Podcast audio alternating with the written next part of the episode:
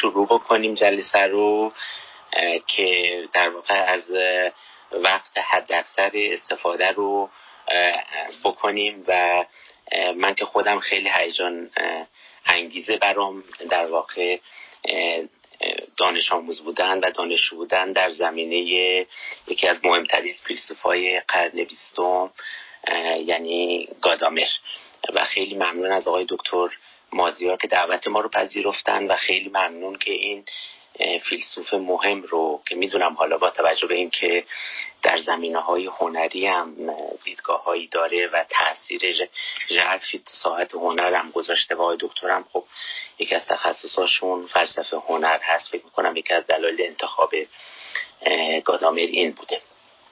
همونجور که می‌دونید ما از دو سال پیش تو حلقه دیدگاه نو شروع کردیم به جمع آورین در واقع دور هم جمع کردن برخی از نخبه ها, و روشنفکرهای برجسته ایرانی از سرتاسر سر جهان. و در واقع هفتگی ما میزبان برخی از نخبه های ایرانی بودیم که تخصصشون علوم انسانی بود. بعد از مدتی که در واقع پلتفرم کلاب هاوس اومد ما سعی کردیم و دیدیم که می‌تونیم از این پلتفرم هم استفاده بکنیم برای هدف اصلیمون که همون ارتقای علوم انسانی هست در ایران و فراهم کردن فضایی برای گفتگوی جدی بین نخبه های ایرانی داخل کشور و خارج از کشور. در این راستا یه دونه دیگه هدفم رو ما برای خودمون تعیین کردیم و اون این بود که ما سعی کنیم از این پلتفرم استفاده بکنیم یعنی کلاب هاست برای اینکه در واقع کلاس درسی تشکیل بدیم. هیچ چیز جای کلاس درس حضوری رو نمی‌گیره. خود دیریفوس تو اون کتاب معروفش آن اینترنت در واقع در باب اینترنت همین رو میگه. ولی من فکر می‌کنم که با وجود همه این محدودیت ها این امکان وجود داره که ما بتونیم از این پلتفرم استفاده بکنیم تا یک محیط درسی رو به وجود بیاریم. و آقای دکتر کمالی همیشه این نکته رو میگن و من خیلی هم علاقه دارم و میگن اینکه ما هممون باید آرزومون این باشه که دانشجوی مداوم و همیشگی باشیم و چه خوبه که از هم بیاموزیم و در واقع با هم در کلاس درس همدیگه شرکت بکنیم و همونش که می‌تونید دوره اول دوره پیش بود برگزار شد که تو اون دوره آقای دکتر دباغ عزیز که الان اینجا هستن آقای دکتر حیدری عزیز آقای دکتر کمالی عزیز که ایشون هم اینجا هستن درس گفتارهایی رو ارائه کردن و دور اول رو ما خوشبختانه به سرانجام رسوندیم و همه اون درس گفتارها الان در کانال یوتیوب حلقه دیدگاه نو و همچنین کانال تلگرامی موجود هست. دوری دوم از همین دیروز شروع شد که دکتر مجاهدی اگه دوستان بودن کتاب فکر سیاسی رو ارائه کردن جلسه اول رو. امروز هم که آقای دکتر مازیار می‌خوان از کتاب یکی از مهمترین کتاب های فلسفی قرن بیستم یعنی حقیقت و روش و که از سوی یکی از بزرگترین واقعا فیلسوفان قرن بیستم نگاشته شده و تقریبا 102 سالم عمر کرده متولد هزار و یعنی 11 فوریه 1900 هست و 2002 فوت کرده. تقریبا همه قرن بیستم رو زیسته این کتاب رو ارائه بکنن. و فردا هم که آقای دکتر یاسر میر دامادی در باب نسبت دین و اخلاق صحبت خواهم کرد یا به تعبیر نسبت خدا و اخلاق. آقای دکتر مازیار متولد سال 1956 هستند. مدرک کارشناسی فلسفهشون رو در سال 1380 و کارشناسی ارشد فلسفه غرب رو از دانشگاه تهران هر دو تا از دانشگاه تهران در سال 83 گرفتن.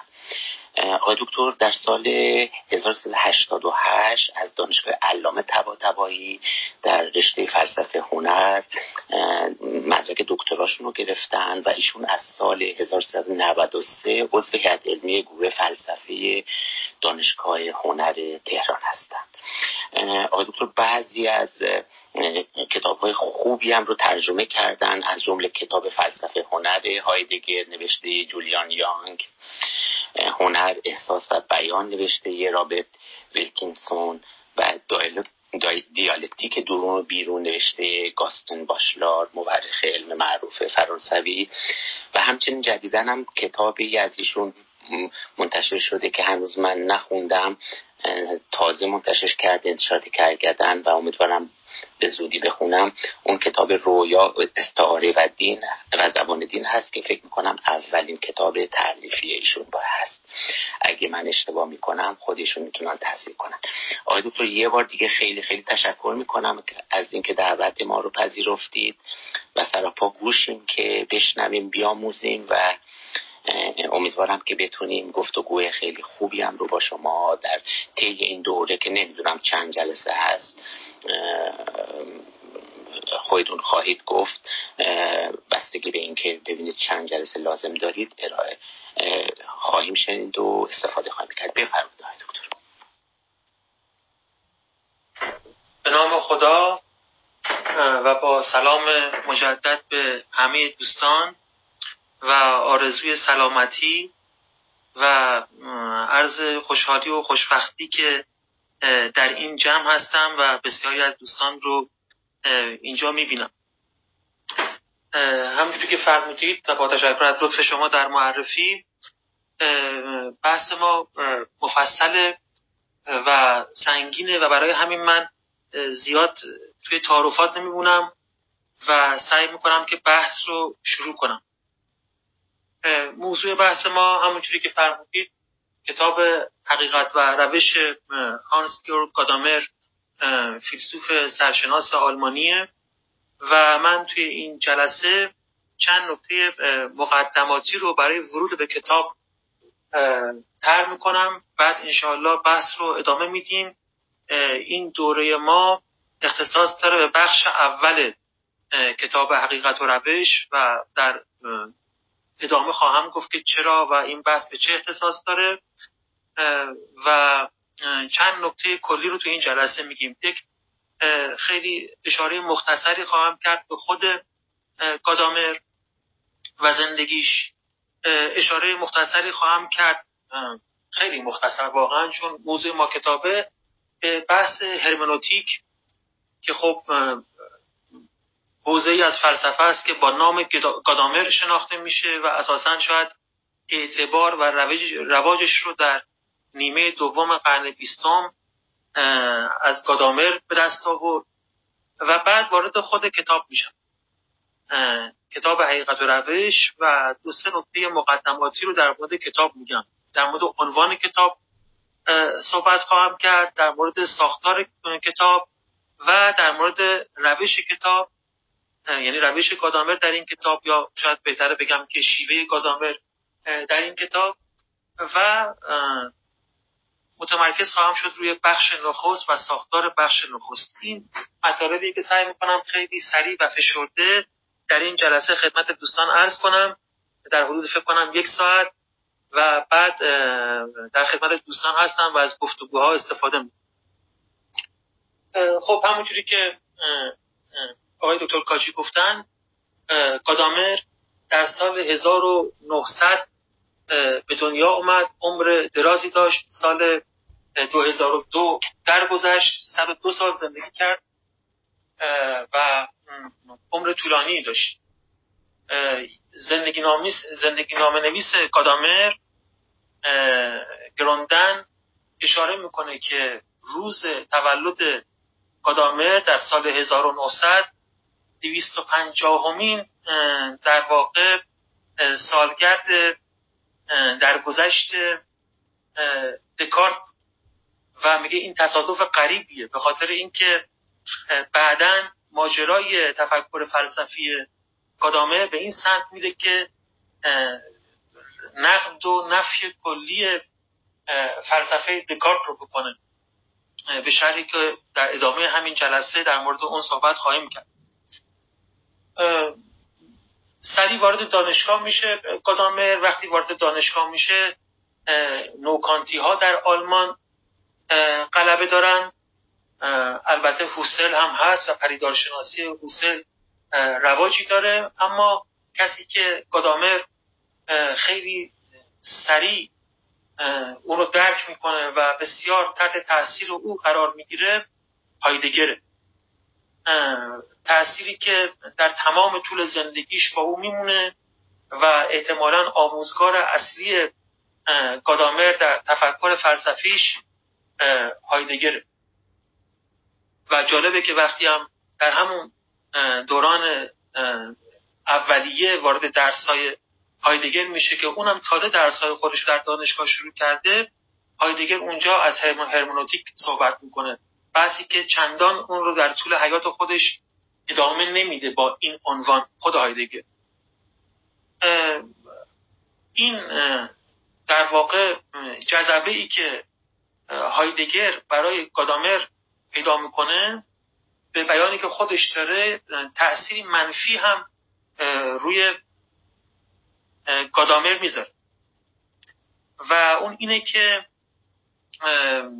تر تاثیر گادامر در تر تاثیر هایدگر گادامر حوزه فلسفه رو به شکل تخصصی رها می‌کنه و به مطالعات کلاسیک می‌پردازه. یعنی حوزه کاری خودش رو مطالعات کلاسیک قرار میده. و این ظاهرا به خاطر تذکری بوده که هایدگر به او داده بوده و او کمی از این تذکر ترسیده بوده.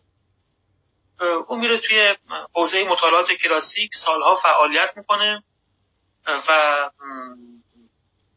باید گفت که تا قبل از انتشار حقیقت و روش با اینکه در حوزه تخصصی آلمان فیلسوف نامداری بوده اما هیچ اثر جدی چاپ نکرده بوده.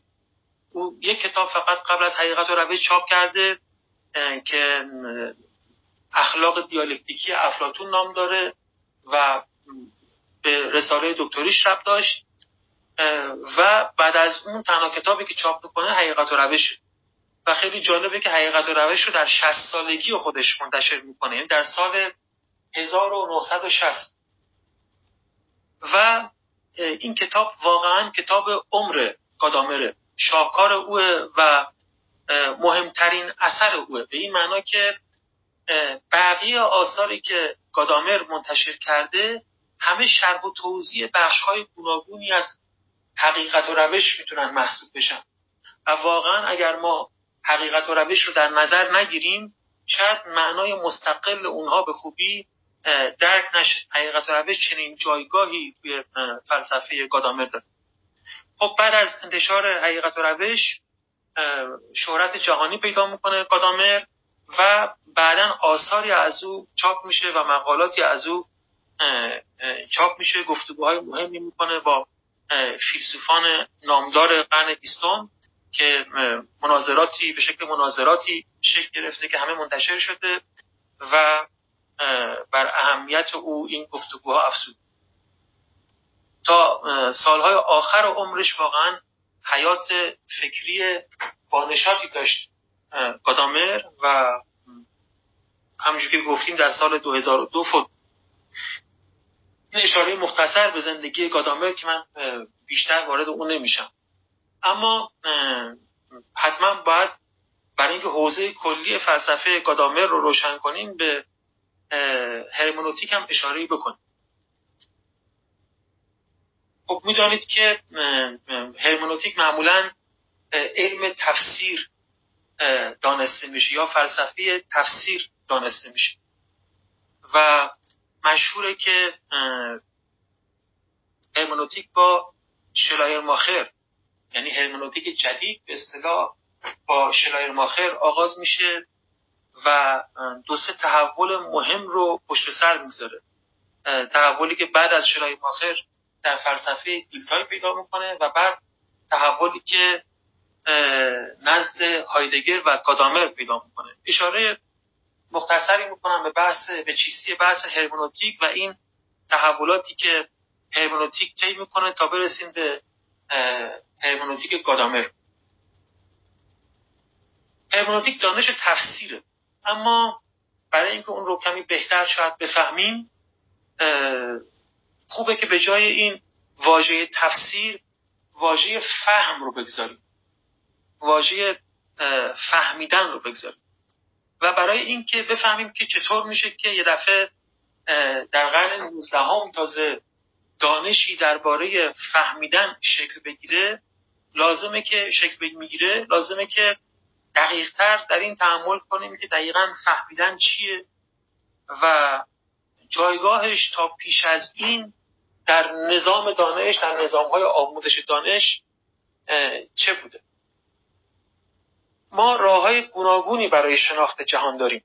و خب از زمانی که ما متون نظاممند در باب شناخت جهان داریم از وقتی که ما با متون فلسفی افلاتون و ارسطو آشنا شدیم که به نوعی مبنای دانش به معنای جدید کلمه رو شکل دادن این راه های گوناگون دانش سعی شدن که صورتبندی بشن و برای اونها روش هایی مشخص بشه معیارهایی مشخص بشه. مثلا یکی از راه های ارتباط ما با جهان و شناخت ما از جهان راه تجربه است. ما با تجربه از جهان شناخت پیدا می‌کنیم.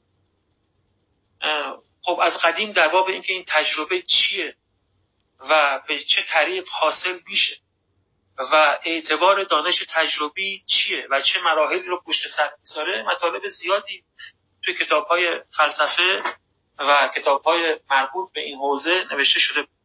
یک راه دیگه کسب شناخت ما از جهان راه تعقل و استدلاله. باز از همان زمان ارسطو بحث های زیادی در مورد اینکه استدلال چیه استدلال چه انواعی داره مثلا استقرار چیه قیاس چیه تمثیل چیه شرایط صدق اینها چی هم؟ مطالب زیادی توی کتاب ها اومده بود که بعدا به شکل منطق منظم و مدون شد و خب به عنوان یک ابزار برای هر نوع جستجوی دانش به کار گرفته شد اگر ما به اینها نگاه کنیم و راه های دیگه ای که معمولا راه های کسب دانش تلقی میشن می‌بینیم که توی اینها جای فهمیدن خالیه.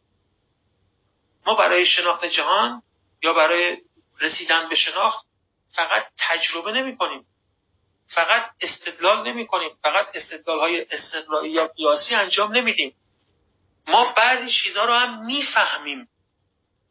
و این چیزهایی که می‌فهمیم شناختی به ما میدن.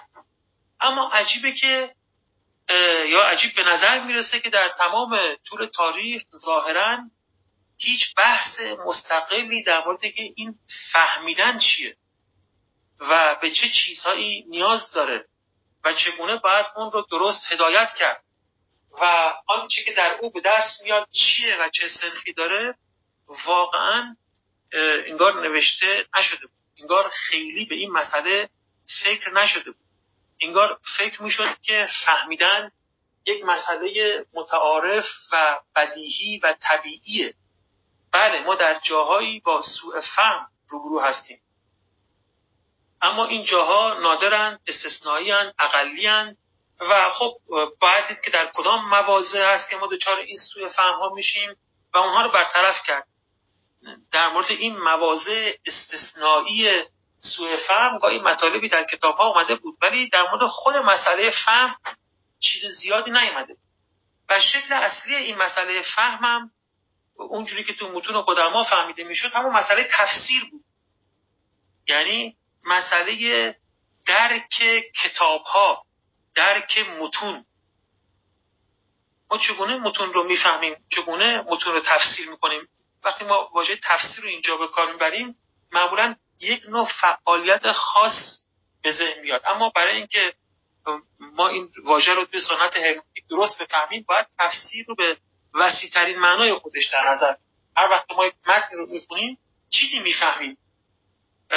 این به معنای کلیش یعنی تفسیر تفسیری که از متن به دست میاریم بحث تفسیر خب در تاریخ گذشته اهمیت داشت. انواعی از متون بودن که همیشه احتیاج به تفسیر داشتن مثل متون دینی. و خب ما تو همین سنت خودمون می‌دونیم که چقدر در مورد تفسیر مثلا قرآن کتاب نوشته شده در مورد مبادی این تفسیر در مورد روش های این تفسیر کتاب نوشته شده.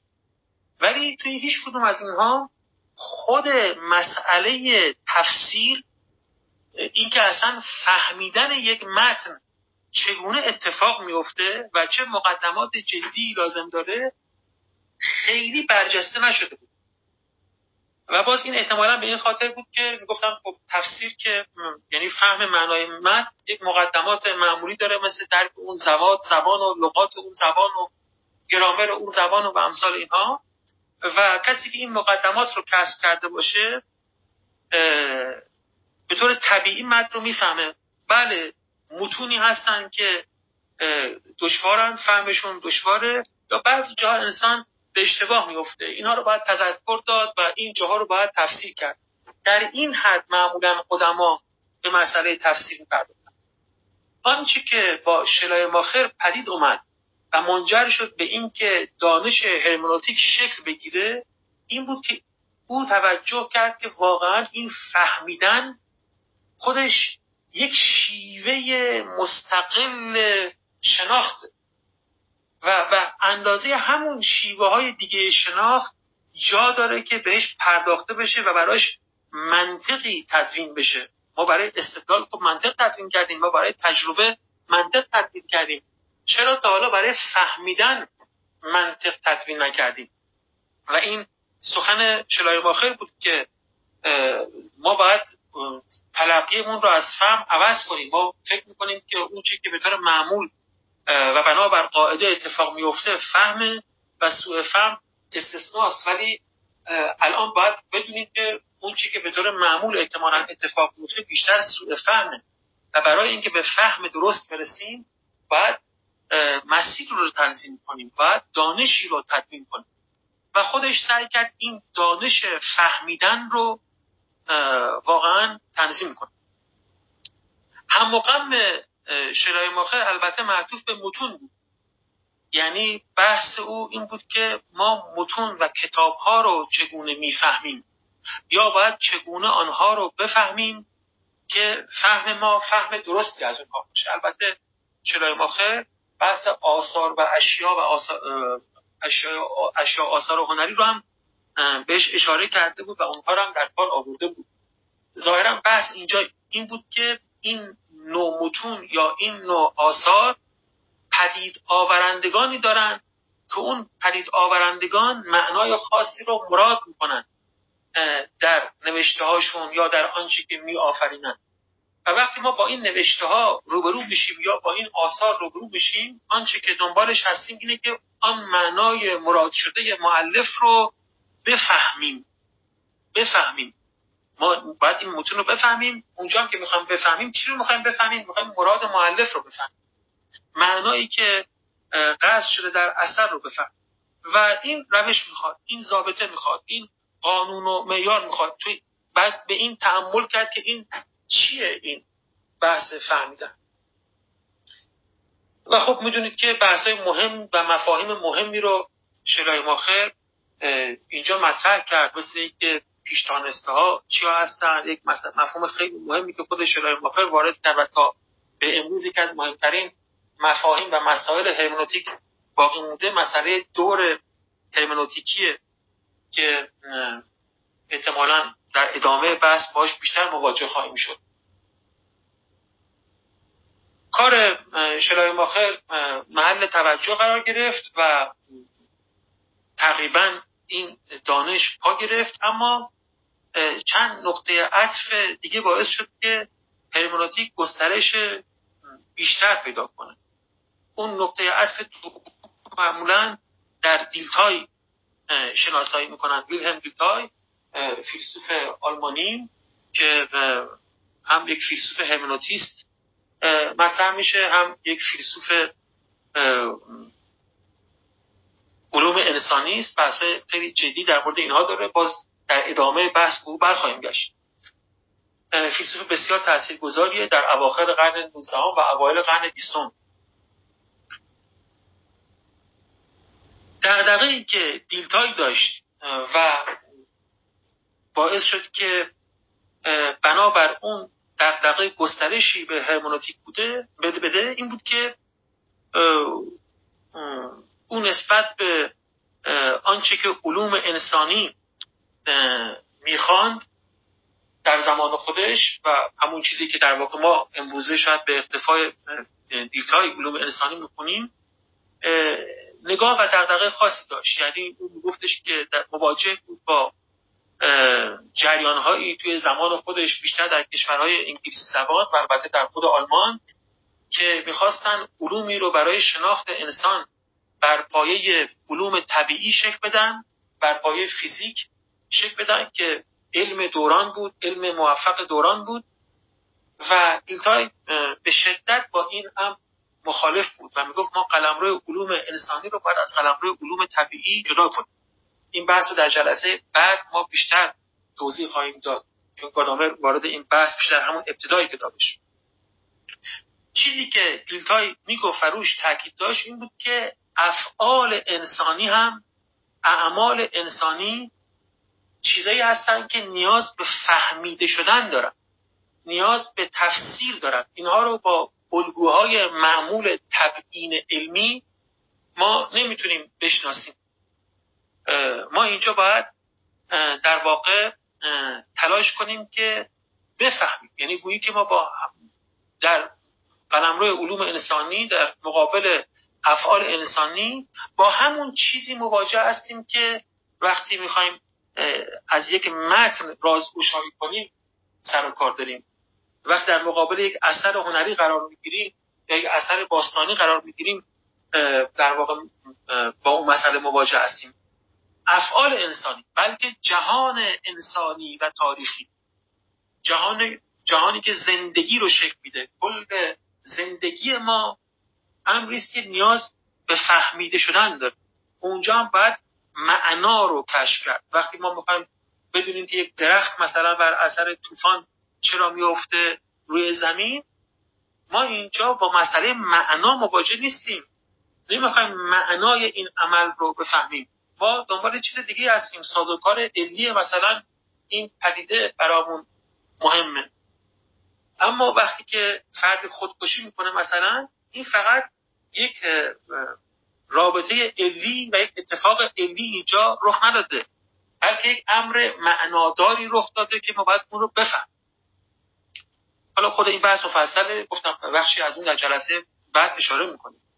اما این مسئله باعث شد که دیلتای دامنه هرمونوتیک رو گسترش بده و بگه که هرمونوتیک یا دانش فهم می‌تونه مبنای روش در علوم انسانی قرار بگیره. یعنی علوم انسانی هم روش می‌خوان و روش اینا اون چیزی نیست که توی علوم انسانی به اصطلاح پوزیتیویستی یا تجربه گرا محل توجه قرار گرفته و هرمونوتیک یا در واقع دانش فهم می‌تونه به عنوان روش برای علوم انسانی در نظر گرفته بشه. به این ترتیب دامنه هرمونوتیک بسیار بسیار گسترش شد نقطه عطف سوم یا تحول سوم در هایدگر اتفاق افتاد. هایدگر هم به بحث فهم توجه کرد به بحث تفسیر توجه کرد اما این بار او در واقع تفسیر و فهم رو یکی از بنیادی ترین شیوه های ارتباط آدمی با جهان در نظر گرفت. در واقع یکی از وجوه اصلی ماهیت انسان وجود انسان رو این فهمیدن و تفسیر کردن در نظر گرفت. یعنی گفتش که اگر ما انسانیم به این اعتبار انسانیم که نسبتی با جهان داریم به اون نسبت فهمیدن. یه معلفه وجودی ماست. میشه انسان رو از جمله به حیوان فهمنده و حیوان تفسیرگر تعریف کرد. به این اعتبار عمل تفسیر و عمل فهم نه فقط در ارتباط با متون یا آثار و اشیاء باستانی یا هنری یا صرف افعال انسانی بلکه در ارتباط با کلیت آنچه که ما واقعیت مینامیم کلیت آنچه که ما جهان مینامیم در واقع مطرح میشه. و چنین چیزی رو بعدها هرمنوتیک فلسفی نامیدن. یعنی اون هرمنوتیک شلای باخری رو هرمنوتیک تفسیر متن هرمنوتیک دیتایی رو هرمنوتیک روشمند یا روشمدار در علوم انسانی و هرمنوتیک هایدگر از اون صحبت کرد رو هرمنوتیک فلسفی نامیدن. و البته کسی که این عنوان رو مطرح کرد اون رو گسترش داد و تثبیتش کرد گادامر مشغله اصلی گادامر توضیح و تبیین همین هرمنوتیک فلسفی بود. و کتاب حقیقت و روش اون کتاب اصلی بود که درش گادامر سعی کرد این هرمنوتیک فلسفی رو تقریر کنه و توضیح بده. و میگن که این انتظاری بود که جامعه آلمانی در دانشگاه ازش میبردن. یعنی چند سالی همه منتظر بودن که آنچه که گادامر از اون صحبت می‌کنه زیل عنوان هرمنوتیک رو یک جایی مدون کنه و حقیقت و روش این کارو کرد. و خب البته کارو کرد. دوباره بحث هرمنوتیک رو مطرح کرد به جریان انداخت بهش اعتبار داد. هرمنوتیک جریان شناخته شده ای نبود. چندان بهش توجه نمی‌شد. اهل فن بهش توجه داشتن. ولی انتشار کتاب حقیقت و روش بحث هرمنوتیک رو خیلی جدی مطرح کرد و به یکی از مباحث مهم و اساسی فلسفه در دهه های پایانی قرن بیستم تبدیل کرد. این مختصری که در باب کلیت هرمنوتیک می‌خواستم بگم و از همینجا منتقل میشم به بحث خود کتاب حقیقت و روش که این هرمنوتیک فلسفی توش تقریر شده. البته این رو بگم که هرمنوتیک فلسفی اینگونه نیست اینگونه نیست که بیتوجه باشه به بحث روش توی علوم انسانی یا به بحث تفسیر متون. اونها رو هم در بر می‌گیره یا می‌تونه در بر بگیره. اما قضیه اینه که اینجا خیلی بنیادی تر به مسئله فهم توجه میشه. و اون چیزهایی مثل دور هرمنوتیکی که شلای ما خیر فقط در نسبت با فهم مثلا در نسبت با فهم متون مطرح می‌کرد به عنوان یک رابطه بنیادی بین انسان و جهان در نظر گرفته میشه. انگار ما وقتی در جهانی یکی از ویژگی‌های اساسی بود اینه که گرفتار دور هرمنوتیکی هستیم. و خب این بحث گسترده است. فقط می‌خواستم اشاره کنم که هرمنوتیک فلسفی اینگونه نیست که بحث تفسیر مثلا متون یا بحث فهم و علوم انسانی رو به کنار گذاشته باشه و خب وقتی وارد کتاب حقیقت و روش هم بشیم این رو پایین بیایم سراغ خود کتاب حقیقت و روش که موضوع اصلی بحث ماست. همچنین گفتم کدامه در شهست سالگی کتاب رو میویسه و این کتاب به هرمنوتیک فلسفی اختصاص داره و خب می‌دونیم که اثر بسیار بسیار گسترده ای در مجامع فلسفی داشت. من به سه نکته کلی در مورد این کتاب اشاره می‌کنم. بحث عنوان کتاب و توضیح عنوان کتاب ساختار کتاب و روش یا شیوه گادامر در این کتاب. عنوان کتاب حقیقت و روش. ولی شاید جالب باشه بدونید که این عنوانی نبود که خود گادامر دوست داشته باشه که اون رو بر کتاب بگذاره. انتخاب اول او برای این کتاب چیزی که الان معمولا به عنوان زیر عنوان کتاب مطرح میشه یعنی خطوط عمده نظام هرمنوتیک فلسفی. که خب با توضیح مختصری که الان ارائه دادم تقریبا مشخصه که چرا چنین عنوانی رو گادامر می‌خواست اینجا مطرح کنه. یعنی گویی برای اولین بار می‌خواست هرمنوتیک فلسفی رو به عنوان یک دانش مستقل نظاممند در جایی مطرح اما وقتی به ناشر میده مثل اون چیزی که در همه ناشرانه میگن خب این عنوان به درد نمی‌خوره. چون که اصلا مردم که نمی‌دونن این هرمنوتیک چیه هرمنوتیک فلسفی چیه و هیچ جذابیتی نداره. و یک عنوان جذابتر برای این کتاب پیدا کنه. دو سه عنوان رو کادامر ظاهرا پیشنهاد میده ولی یکی از پیشنهادهای آخرش همین حقیقت و روش هست و این مورد پسند ناشر قرار می‌گیره و در عنوان کتاب جای میده چه می‌خواد بگه در این عنوان کادامر حقیقت و روش چیست؟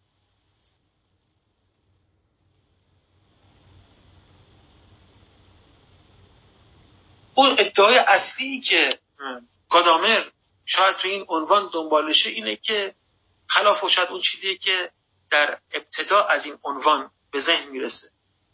یعنی گادامر می‌خواد بگه که حقیقت در بند روش نیست. و بلکه باید حقیقت رو از سلطه روش نجات داد.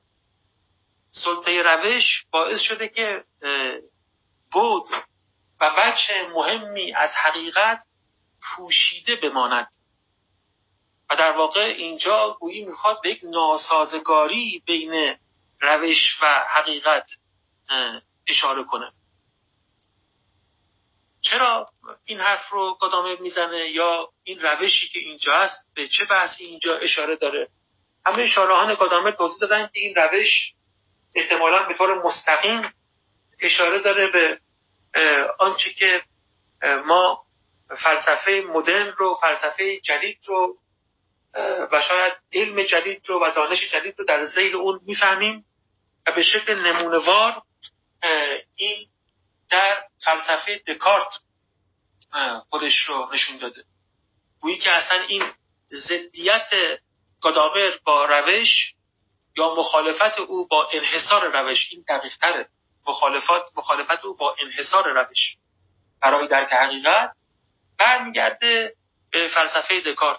همه می‌دونیم که در واقع دکارت کتاب مهمی نوشته بود با عنوان گفتار در روش راه بردن عقل که کتاب خیلی مهم و تاثیرگذاریه و خیلی این کتاب رو بنیانگذار فلسفه جدید می‌دونن. و می‌دونید که به همین اعتبار هم بود که این کتاب یکی از اولین کتابهایی بود که به زبان فارسی ترجمه شد. یعنی چون فکر می‌کردن که فلسفه جدید با این کتاب شروع شده و مبنای فلسفه ورزی به شیوه جدید و مدرن این کتابه بسیار زود این کتاب به فارسی ترجمه شد. شاید اولین کتاب فلسفی که به زبان فارسی ترجمه شد. و دقیقا توی این عنوان و توی کار دکارت روش خاص فلسفه ورزی دکارت مشخصه. روشی که به تلقی خاصی از فلسفه به تلقی خاصی از شناخت منجر میشه و به تعبیر گادامر به نوعی بر تمام عقل مدرن این ایده این پارادایم حاکمه. چه می‌گفت دکارت؟ در این ایده روش خودش. خیلی به اختصار اینجا بحث مطرح می‌کنم برای اینکه یک درک از این عنوان پیدا کنیم. ایده روش توی دکارت دقیقا در مقابل آن چیزی قرار می‌گیره که می‌گیره که بعدا گادامر فلسفه هرمونوتیکی خودش می‌کنه دقیقا در مقابل هرمونوتیک هایدگری و گادامری قرار اگه خاطرتون باشه مشکل دکارت این بود که در یک عصر شکاکیتی قرار گرفته بود با دانش های ترنبار شده ای در دوران خودش که هر کدوم ادعای حقیقت داشتن هر کدوم گفتن که ما در راه راست درست هستیم و گویی که مسئله حقیقت در دعوای این کتاب ها و این جار و جنجال های اواخر قرون وسطا و دوره رنسانس اینا گم شده بود. لای کتاب ها زیر کتاب ها زیر ادعاها زیر قیل و ها این حقیقت گم شده بود پنهان شده بود. دکارت برای اینکه نجات بده حقیقت رو یا یک راه درستی برای اتصال به این حقیقت پیدا کنه گفت اینجوری نمیشه. ما باید یک جایی قرار بگیریم جای خودمون و جایگاه خودمون رو مشخص کنیم و به شیوه بسیار دقیق و درست و منظم و شک ناپذیری بریم دنبال حقیقت. برای اینکه این کارو بکنیم گفت لازم سنت رو کنار بگذاریم. تمام اون چیزی که به ما گفتن درست و غلط و نمی‌دونم از این حرفا اینا رو بذاریم پیش هامون تعصباتمون اینا رو بذاریم کنار. و گویی که خالی و ذهن بشیم. ذهنمون رو از دانسته ها خالی کنیم. دوستان می‌دونن این دو اصطلاحی که گفتن یعنی سنت و پیش داوری که دکارت خیلی اصرار داشت که ما باید از اونها جدا بشیم دو اصطلاحی که بعدا گادامه بسیار در کارهای خودش استفاده می‌کنه و در همین حقیقت و روش و این چیزهایی که ما باید همیشه به اونها در واقع متکی باشیم بر پای اونا حرکت کنیم. درست عکس جهت حرفی که دکارت میزن دکارت گفت باید از اینها در واقع فاصله بگیریم خالی و ذهن بشیم گویی در نقطه صفر نقطه صفر دانش قرار بگیریم و اون وقت اونجا بتونیم نقطه ارشمیدوسی دانش رو اون سنگ بنای اولیه دانش رو اون قدم استوار اولیه رو پیدا کنیم که دیگه مول دردش نمیره شک ناپذیره پامون رو بذاریم روی اون و یکی یکی بعد بفهمیم که چی درسته و چی غلطه. یعنی گویی که تا حالا همش داشتیم از وسط راه وارد معرفت می‌شدیم. خیلی هم راه سخت بود. یه چیزایی رو می‌گفتن غلطه درسته ما هم که نمی‌دونستیم. پس یه لحظه توقف کنیم. همه چیزایی که می‌دونیم و بریزیم دور و دوباره یک به یک همه چیز رو بسنجیم ذهنمون رو خالی کنیم یک به یک همه چیز رو بسنجیم و اون چیزی که شک ناپذیر قطعیه رو در واقع مبنای دانش قرار بدیم. و به شیوه روشمند به شیوه دقیقا روشمند که همه این روش رو هم قدم به قدم در کتابهای خودش دکارت توضیح می‌داد. بقیه دانش خودمون رو مرتب کنیم و نظاممند و این کاری بود که خود دکارت در کتابهای خودش به شیوه مختلفی انجام داد. و خب جالبه دیگه همه می‌دونید که اون جمله یقینی اولیه‌ای که دکارت بهش می‌رسه من هستمه. میگه که اون قضیه یقینی اولیه‌ای که می‌تونم بهش تکیه کنم اون من هستمه. و این من کیه؟ یک من اندیشنده محض یعنی منیه که ماهیتش رو ذاتش رو قسمت اساسیش رو اندیشیدن توان اندیشیدن شکل میده.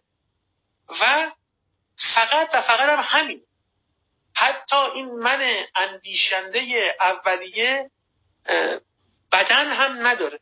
یعنی به اینکه بدن داره یا بدن نداره حتی نسبت به اینم مطمئن نیست. بعدا راه میره و حرکت می‌کنه و می‌تونه بدنمندی خودش رو در واقع اثبات کنه و بقیه چیزا رو. ولی اون چیز یقینی اولیه یک من اندیشنده ناب یک سوژه یک سوژه شناسای محض. و به شکلی که حتی بدن هم گویی نداره. و خب می‌تونید که او بر مبنای این من می اندیشم به اصطلاح یعنی من می اندیشم که بر مبنای اون من هستم و خودش رو استنتاج می‌کنه کل عالم رو استوار می‌کنه. بر مبنای این سوژه کل عالم رو استوار می‌کنه. یعنی از اینجا یکی یکی نتیجه می‌گیره که کم کم مثلا بدن داره بعد نتیجه می‌گیره که تصوراتی از جهان داره بعد خدا رو اثبات می‌کنه که زامن صدق تصوراتش از جهان باشن و وقتی صدق تصوراتش از جهان اثبات میشه به اثبات جهان می‌رسه. جهان دکارتی بر این سوژه و بر این من میاندیشم استواره. و البته باز می‌دونید که این بنای همون سوبژکتیویسم عقل مدرنه. یعنی همینجاست که اون شکاف بین سوژه و ابژه شکاف بین فاعل شناسا و موضوع, موضوع شناسایی شکاف بین مدرک و مدرک سر برمیاره. یعنی دکارت یک ذهنی رو استوار می‌کنه میگه این ذهن بعد اون عین اون جهان خارج رو بشناسه ولی رابطه این ذهن با این عین قطع تصورات این ذهن از اون عین داره اما نمی‌تونه اون تصوراتش متکی باشه. و بعد هی دست و پا می‌زنه برای اینکه بگه که نه این تصورات ما واقعا می‌تونن ما رو به شناخت جهان برسونن. و گفتم برای این کار خدا رو واسطه می‌کنن اما فیلسوفان بعدی که اومدن فهمیدن این مشکل شکاف بین ذهن و عین به این سادگی حل نمیشه. و به این ترتیب ما گرفتار یک سوبژکتیویسم شدیم. یعنی از اون به بعد گویی فهمیدیم که این سوژه یک آدم خونسا معصومی که معصومانه به طرف جهان و واقعیات و مثلا اخلاقیات و دیگر چیزها میره نیست. بلکه یک معلفه اساسی مقوم دخالتگر تاثیرگذار بنیادگذار جائل در شناخت جهانه. و این نتیجه شد سوبژکتیویسم. یعنی اتکای اخلاقیات اتکای ارزش ها اتکای خود شناخت نه بر واقعیات و عینیات بلکه بر ذهنیات بر امور سوبژکتیو که خب بحران هایی رو ایجاد کرد. بحران اول رو تو خود شناخت ایجاد کرد که خب اگه اینجوری اصلا ما شناخت واقعی داریم بعد به شناخت اخلاقی کشید بعد به کل مسئله ارزش ها سرایت کرد. و مسائل خیلی زیادی رو توی عقل اروپایی ایجاد کرد. دقیقا این ایده روش توی بحث گادامر این نوع تفکر دکارتی رو در واقع هدف قرار گرفته. ایده ای برای دست یافتن به حقیقت که حاصل واقعیش حقیقت نیست بلکه سوبژکتیویسم و خب سوبژکتیویسم یک بحرانیه در زندگی و زمانه که گادامر داره توی زندگی می‌کنه. و چیز بدتری که اتفاق افتاده اینه که سیطره این ایده روش این پارادایم روشمندی برای کشف حقیقت حقیقت رو بسیار تنگ کرده بسیار دور از دست رس کرده و حوزه های از شناخت انسانی رو حوزه های از فعالیت های انسانی رو که تا دوران قبل از مدرن اهمیت و اعتباری داشتن برای شناخت حقیقت اونا رو کاملا بی اعتبار کرد. یعنی با همین بحث روشمندی که در نهایت توی علم و توی اون نوع فلسفه خاص تبلور و تجلی پیدا کرد ادبیات هنر استوره دین و چیزایی نظیر این اعتبار خودشون رو به عنوان مجراهای حقیقت از دست دادن. یکی از اساسی ترین انگیزه های کتاب گادامر اینه که دوباره به ما بگه که علم تنها مجرای حقیقت نیست علوم, علوم تجربی. که به نظر گادامر ماحصل نهایی اون ایده روشن. و حقیقت رو در بند خودشون گرفتار آوردن. بگه که این تنها راه دستیابی به حقیقت نیست و باید ادبیات رو هنر رو دین رو و چیزهای نظیر این رو هم اتفاقا راههایی به حقیقت دونست. ولی بله تا وقتی که ایده روش در بر ما مستولیه ما امکان خروج از این تصور رو نداریم و نمی‌تونیم بفهمیم که مثلا ادبیات چگونه ممکنه که برای ما حقیقت ایجاد کنه؟ تاریخ چگونه ممکنه؟ علم تاریخ چگونه ممکنه برای ما حقیقت رو فراهم کنه؟ دین چگونه ممکنه ما رو به حقیقت برسونه؟ اگه حقیقت باید با استدلال و استقراء و تجربه و این روشمندی های خاص به دست بیاد چگونه ممکنه که این چنین چیزهایی ما رو به حقیقت برسونه؟ کادامه برای اینکه بتونه دفاع کنه از چنین چیزی باید بگه که روش امر محدودیه. گادامر در مقدمه همین کتاب هم میگه میگه من انکار نمی کنم که روش هم یا اون پارادایم علوم روش محور هم اونا هم راهی هستن. به حقیقت من اینکه علوم طبیعی هم حقیقتی رو در اختیار ما قرار میدن من این رو انکار نمی کنم من می‌خوام بگم حقیقت در انحصار اینها نیست. راه های دیگه هم برای رسیدن به حقیقت هست. او برای اینکه این بحث خودش رو استوار کنه طرح بسیار بسیار شاید پیچیده ای رو می‌رسه میریزه در کتاب حقیقت و روش. برای اینکه ما رو به این درک برسونه که واقعا حقیقت در انحصار روش نیست. خب این حرف الان برای سامعه همه ما ثقیله. که بگیم که آقا یعنی چی؟ یعنی یه کسی می‌خواد بگه که یه چیزی درسته یا یه چیزی غلطه ولی روشی در کار نیاره. خیلی چیز عجیبی این کار مثل حرفای من اندی میشه. مثل اینکه هر کسی بس هر چی گفت درسته. نه گدامر می‌خواد بسیار متعملانه اینجا حرکت می‌کنه و دست ما رو می‌گیره و می‌بره در طول تاریخ و در طول تاریخ معرفت و به ما نشون میده که ما آدمیان در سنت های فرهنگی تاریخی خودمون داشتیم راهها و مجراها و چیزهایی رو که حتی هنوز هم برای اونها اعتبار قائلیم. هنوز هم اونها رو کنار نگذاشتیم و اینها نمونه های اون چیزی بودن که کادامر میگه راههایی که راه های غیر روشمند هستند برای دستیابی به حقیقت.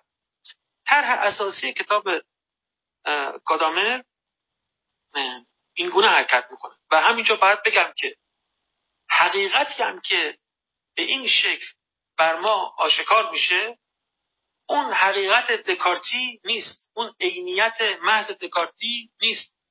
دکارت می‌خواست در واقع در نقطه صفر دانش ها با یک ذهن خالی قرار بگیره و به یک امر عینی و مطلق محض به عنوان حقیقت برسه.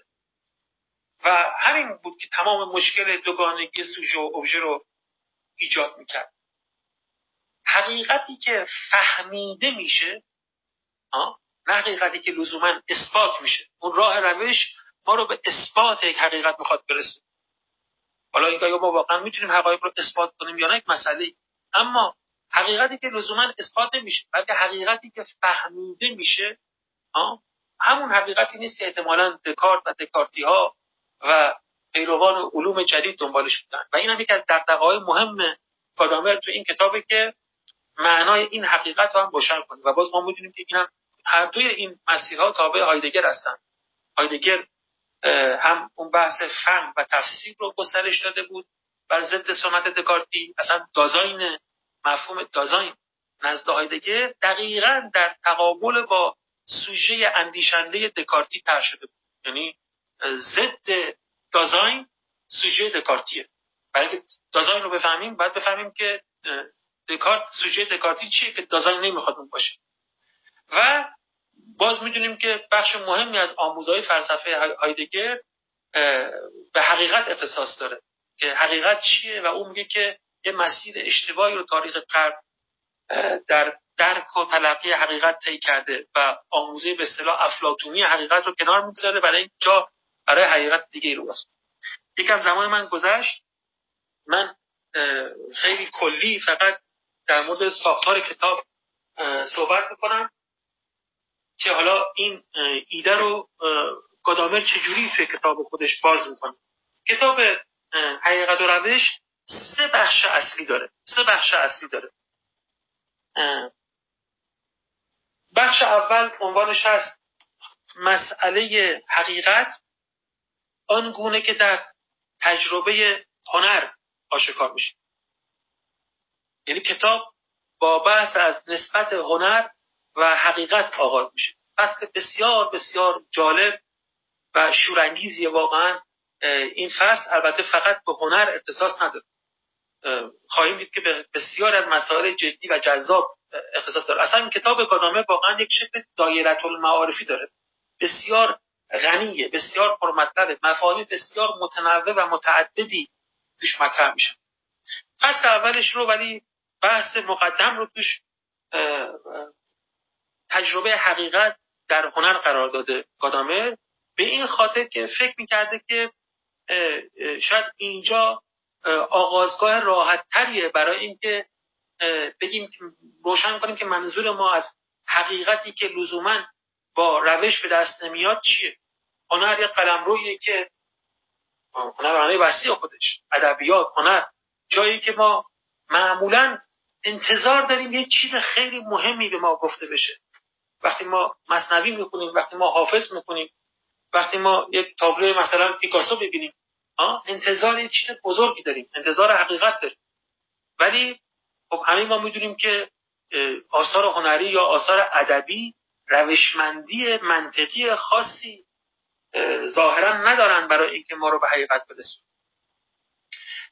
کادامر این بحث رو به تفصیل اینجا باز می‌کنه که آیا اساسا ادعای حقیقت رو در مورد آثار هنری و ادبی میشه داشت یا نه؟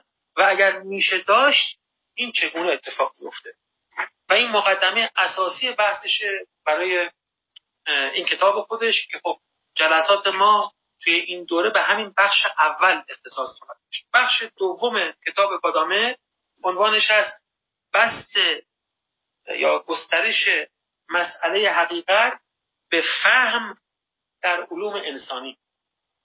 یعنی گویی که حالا که توی بخش اول بحث فهمیدن و بحث حقیقت رو کمی روشن کرد برای ما که منظور او از فهم و حقیقت متناظر با او چیه حالا برمیگرده به بحث علوم انسانی و یک تاریخی از هرمنوتیک میگه. این بخش دوم در واقع تاریخ هرمنوتیکه.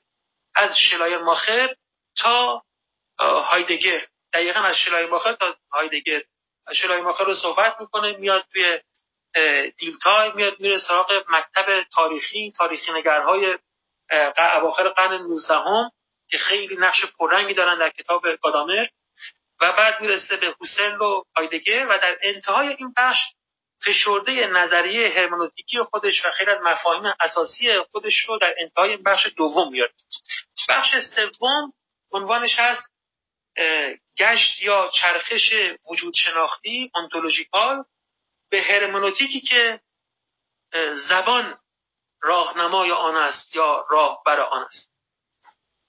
که باز بخش بسیار اساسی و جدی کتاب گادامره.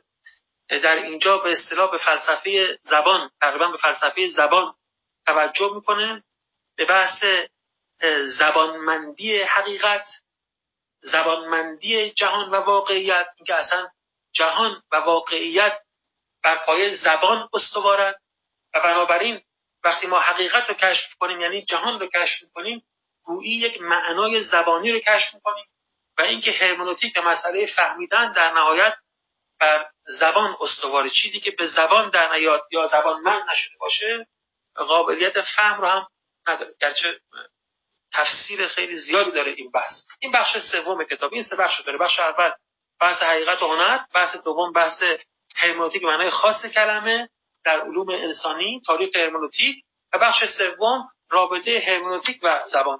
ما تو این بحث ها به این بخش اول فقط می‌تونیم به این دوره متمرکز بشیم. اگه فرصتی داشته باشم دیگه فکر کنم فرصت من تمام شده. ولی توی دو سه دقیقه دو سه دقیقه باقی مونده توضیح میدم که خود ساختار این بخش اولم چیه و بحث رو تمام می‌کنم و در خدمت دوستان هستم. ساختار این بخش اول این گونه است. همجوری گفتم عنوانش اینه که مسئله حقیقت آنگونه که در تجربه هنر ظاهر می شود یا آشکار می شود خود این بخش دو جزء اساسی داره. جزء اولش عنوانش هست فراتر رفتن از بود استتیکی. که حالا اینا رو باید به تفصیل ما توضیح بدیم که اینا این واژه ها یعنی چی. ولی فشردهش اینه که بود استتیکی یعنی اون روی کردی به هنر که ادعا می‌کنه که اصلا هنر کارش انتقال حقیقت به ما نیست و نمی‌تونه حقیقت خاصی رو به ما منتقل کنه. خب اول کادامر میگه باید این تصور رو نفت کنیم رد کنیم که نقد کنیم تا بتونیم جا برای این که اصلا تر ادعای حقیقت در هنر باز کنیم. ولی خود این بخش بحثای بسیار جالبی رو توی خودش پوشش میده. کادامر از بحث از خود مسئله روش وقتی این بخش بخش رو شروع کنه از مسئله روش تو علوم انسانی آغاز می‌کنه. یعنی همون درگیری و جدالی که بین علوم انسانی پوزیتیویستی و علوم انسانی غیر پوزیتیویستی در اوایل اواخر قرن 19 و اوایل قرن 20 در جریانه و به یک مسئله بسیار گسترده در کل قرن 20 تبدیل میشه دیگه. که آیا علوم انسانی رو باید مطابق با علوم طبیعی شکل داد یا نه؟ این بحث فهم و بحث تبیین. اینا مفاهیم مهم این بحثن. بحث اصلا از اینجا شروع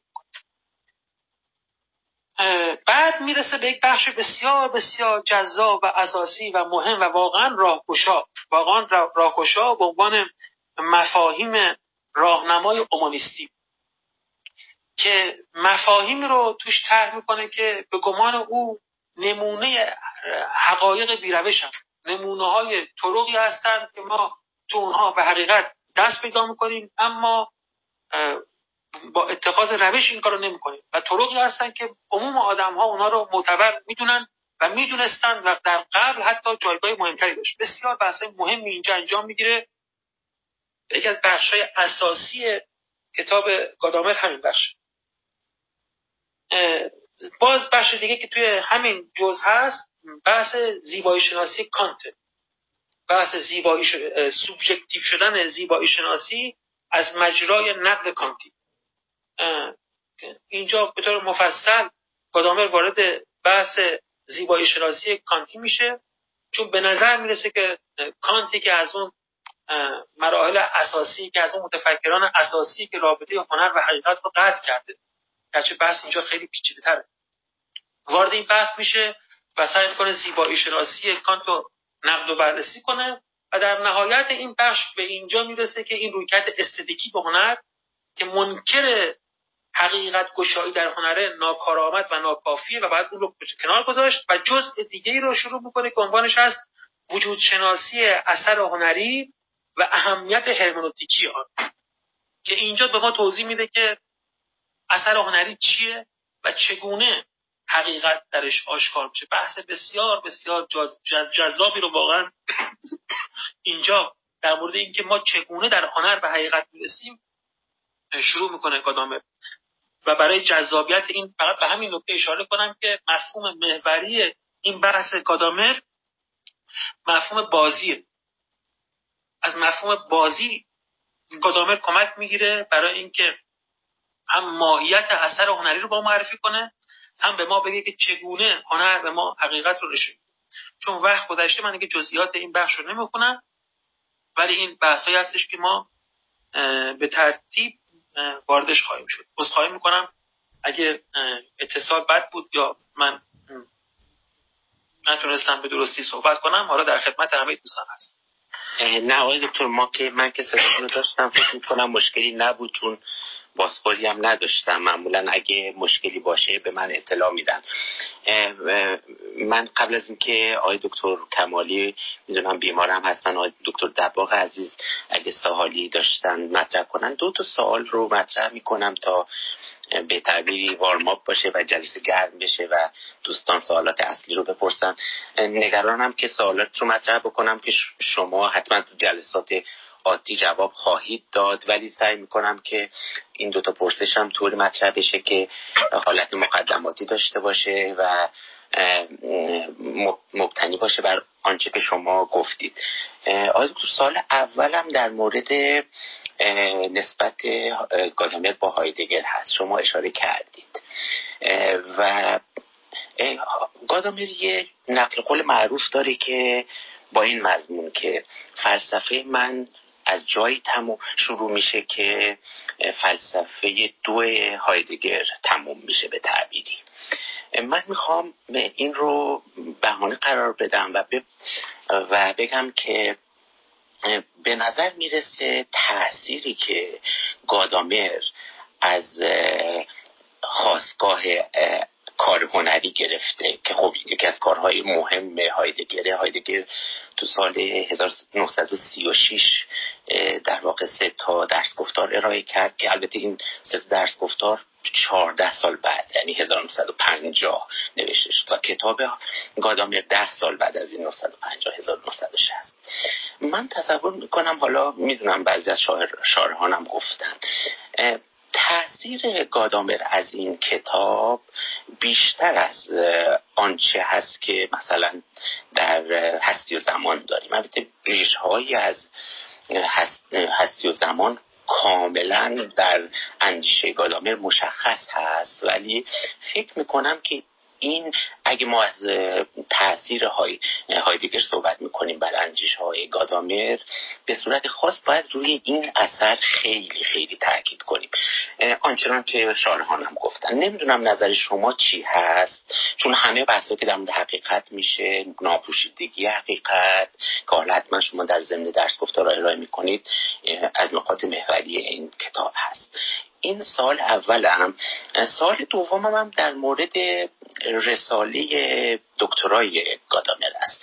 گادامر رساله دکتراش در مورد افلاتون می‌نویسه و فرونسیز در مورد حکمت عملی هست که توی هم افلاتون هست هم ارسطو حالا طبیعتا کتاب در مورد و رساله در مورد افلاتون هست. می‌خواستم بگم که فکر می‌کنید این اثر چجوری ریزش کرده در حقیقت و روش؟ به صورت خاص بر اون بخش اول از سه تا بخشی که هست. این دو تا سوالی بود که میگم من خیلی نگران بودم. سوالایی نپرسم که یه وقت شما در طی بحث بهش می‌پردازید. سعی کردم یه مقدار پیش زمینه های بحث گادامر باشه تا حالا انشاءالله جلسات بعد به صورت ریستر وارد گفتگو با شما خواهیم شد. بفرمایید. سلامت باشید. خیلی ممنونم از سوالای خوبی که کردید. خب واقعا رابطه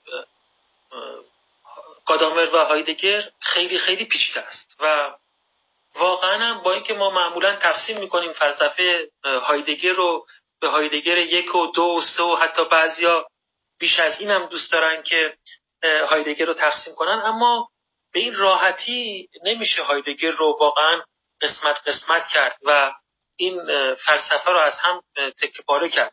بله یک گشت و چرخش خیلی مهمی هایدگر در همین رساله منشأ اثر هنری یا خواستگاه اثر هنری و نوشته های همزمان با اون انجام میده که خب خیلی مهمه خودش هم بهش اشاره کرده. و بله واقعا کادامر خیلی تحت تاثیر این هست. فلسفه کمال یافته کادامر هست. و حتی من می‌خوام بگم که من در کلاس گاهی میگم واقعا به نظر من می‌رسه که این اون بخش انتولوژی اثر هنری که الان بهش اشاره کردم شرح و تفسیر رساله خواستگاه اثر هنری هایدگره یعنی اینقدر گادامر وابسته است به هایدگر. البته او زمینی تر از واقعا هایدگر با زبانی خیلی معمولتر و متواضعانه تر صحبت می‌کنه. ولی به حال اشاره هایدگره بله این احتمالا این هایدگر از خواستگاه اثر هنری به بعد تاثیر جدیتری داره روی نوشته های کادامه اما اصلا اینجوری نیست که ما تاثیر فلسفه فلسفه متقدم هایدگر رو شایده بگیریم. بدونی که اصلا اون اولین بحثی که گفتم هایدگر پیش کلاس های گادامر تو کلاس های هایدگر شروع می‌کنه شرکت می‌کنه و اولین بحثی که اونجا پاش مواجه میشه بحث هرمنوتیک واقع بودگیه که خیلی بحث مهمیه هایدگر و اونو قبل از وجود زمان طرح می‌کنه و اصلا اون بحث رو می‌گیره و ادامه میده. حتی همین بحثی که شما اشاره کردید در واقع در مورد اخلاق و فرونسیس و اینها رو همینا رو از همون هایدگر متقدم در واقع گادامر می‌گیره و اون رو ادامه میده. بحث خیلی پیچیده است. بحث خیلی جالبی رابطه هایدگر و گادامر و واقعا شاگرد وفاداری بود گادامر به این هایدگر. می‌دونید که در بعد از جنگ جهانی دوم وقتی همه علیه هایدگر موضع گرفته بودند و کسی جرأت بردن نام هایدگر رو نداشت سه چهار سال بعد از جنگ گادامر یک جشننامه ای برای هایدگر درست می‌کنه. این در وقتی که کاملا همه اونو ترد کرده بودن هایدگر رو یک جشننامه واسه هایدگر درست می‌کنه و خیلی عجیبه و تا پایان اون به نیکی از هایدگر یاد می‌کنه. از همینجا می‌خوام وارد اون نکته دوم شما بشم که نکته خیلی هم مهمیه. بله بحث فرانسیس که خیلی هم بحث جذاب و جالبیه و خیلی بهش توجه داره. و بله این از غذا تو همین بخش اول مطرح میشه. تو همین بخش اول یعنی یک بخش عمده از این بحث تو همین بخش اولی که ما بهش می‌رسیم اونجا این مفهوم فرونسیس رو گادامه تر می‌کنه. توی همین مفهوم متأثر از بحث های هایدگر هست و تفصیل در مورد این بحث میده که ما بهش می‌رسیم و سر جای خودش ازش صحبت کنم. همینجوری یاد آمد که من یه یکی از اون بحثایی که وعده کرده بودم رو انجام ندادم. یعنی بحث شیوه گادامر در این کتاب که به این بحث فرونسیس ربط داره. این هم در جلسات بعد مفصلتر در صحبت خیلی خیلی ممنون. آقای دکتر از جوابه خوبتون. آقای ندی اگه شما میکروفونتون رو ببندید ممنون میشم. آقای دکتر کمالی عزیز متاسفانه بیمارن. نمی‌دونم آقای دکتر فرس توان پرسیدن یا مطرح کردن نکته رو دارید شما خوشحال میشیم استفاده کنیم از حضور شما. اولا سلام عرض می‌کنم و خیلی تشکر می‌کنم. بله من حالم خیلی بهتره خیلی ممنونم. واقعا فرصت رو مختنم میشمارم. از درسی که جناب دکتر مازیار عرض فرمودند و همینطور مطالب بسیار ارزشمندی که دیروز از آقای دکتر مجاهدی شنیدیم. من یک البته الان جلسه اول هست و باید پرسش ها رو نگه داشت. به وقتی که بحث پخته بشه و پخته و جلو بره و متناسب با سرعت مطالب مطلب رو عرضه بکنم و سوالم رو خدمت آقای دکتر عرض بکنم. یک سال دارم و اون اینکه خیلی دلم می‌خواد از فرمایش حضرت علی به خصوص در این قسمت بیشتر استفاده کنم چون تخصص شما دیدم در نوشته های بسیار ارزشمندتون به فلسفه هنر و زیبایی شناسی هم ناظر هست. و در بیاناتتون هم آمد. گادامر یک عبارتی داره که استتیک باید در هرمنوتیک ادغام بشه. درست فهمیدم یا استتیک زیبایی شناسی باید بیاد زیل هرمنوتیک. اولا اینکه ممکن است یک قدری در این باره توضیح بفرمایید. اون وقت سوالم هم اگر ممکن است اگر الان وقت مناسبی هست پرسش هم, هم این است که آیا گادامر با اندیشه والتر بنیامین درباره زیبایی چقدر می‌پردازه؟ الان یادم نیست من کتاب حقیقت و روش رو مختصرا می‌شناسم اما از خود از تالی بشنوم خیلی بهتر است. سخن من و سوال من از خدمتتون تمام است. ممنونم. سلامت باشید. برای شما آرزوی سلامتی می‌کنم. خیلی و خیلی خوشحالم که اینجا شما رو می‌بینم و میشنوم در واقع. خب سوال اول سوال خیلی کلیدیه خیلی اساسیه و در واقع اصلا همون مسیری که ما در کل این بخش و در کل این دوره میپیماییم. در واقع اون نتیجه نهایی بحثی که هادگی های گادامر تو این بخش اول می‌خواد بگیره همینه که باید به اصطلاح استتیک رو در هرمنوتیک ادغام کرد یا در واقع اینها رو جابجا جا کرد. به جای رویکرد استتیکی به هنر باید رویکرد هرمنوتیکی به هنر رو در پیش گرفت. ولی خیلی خلاصه که اینجا بگم صحبت اینه که دقیقا در این استتیک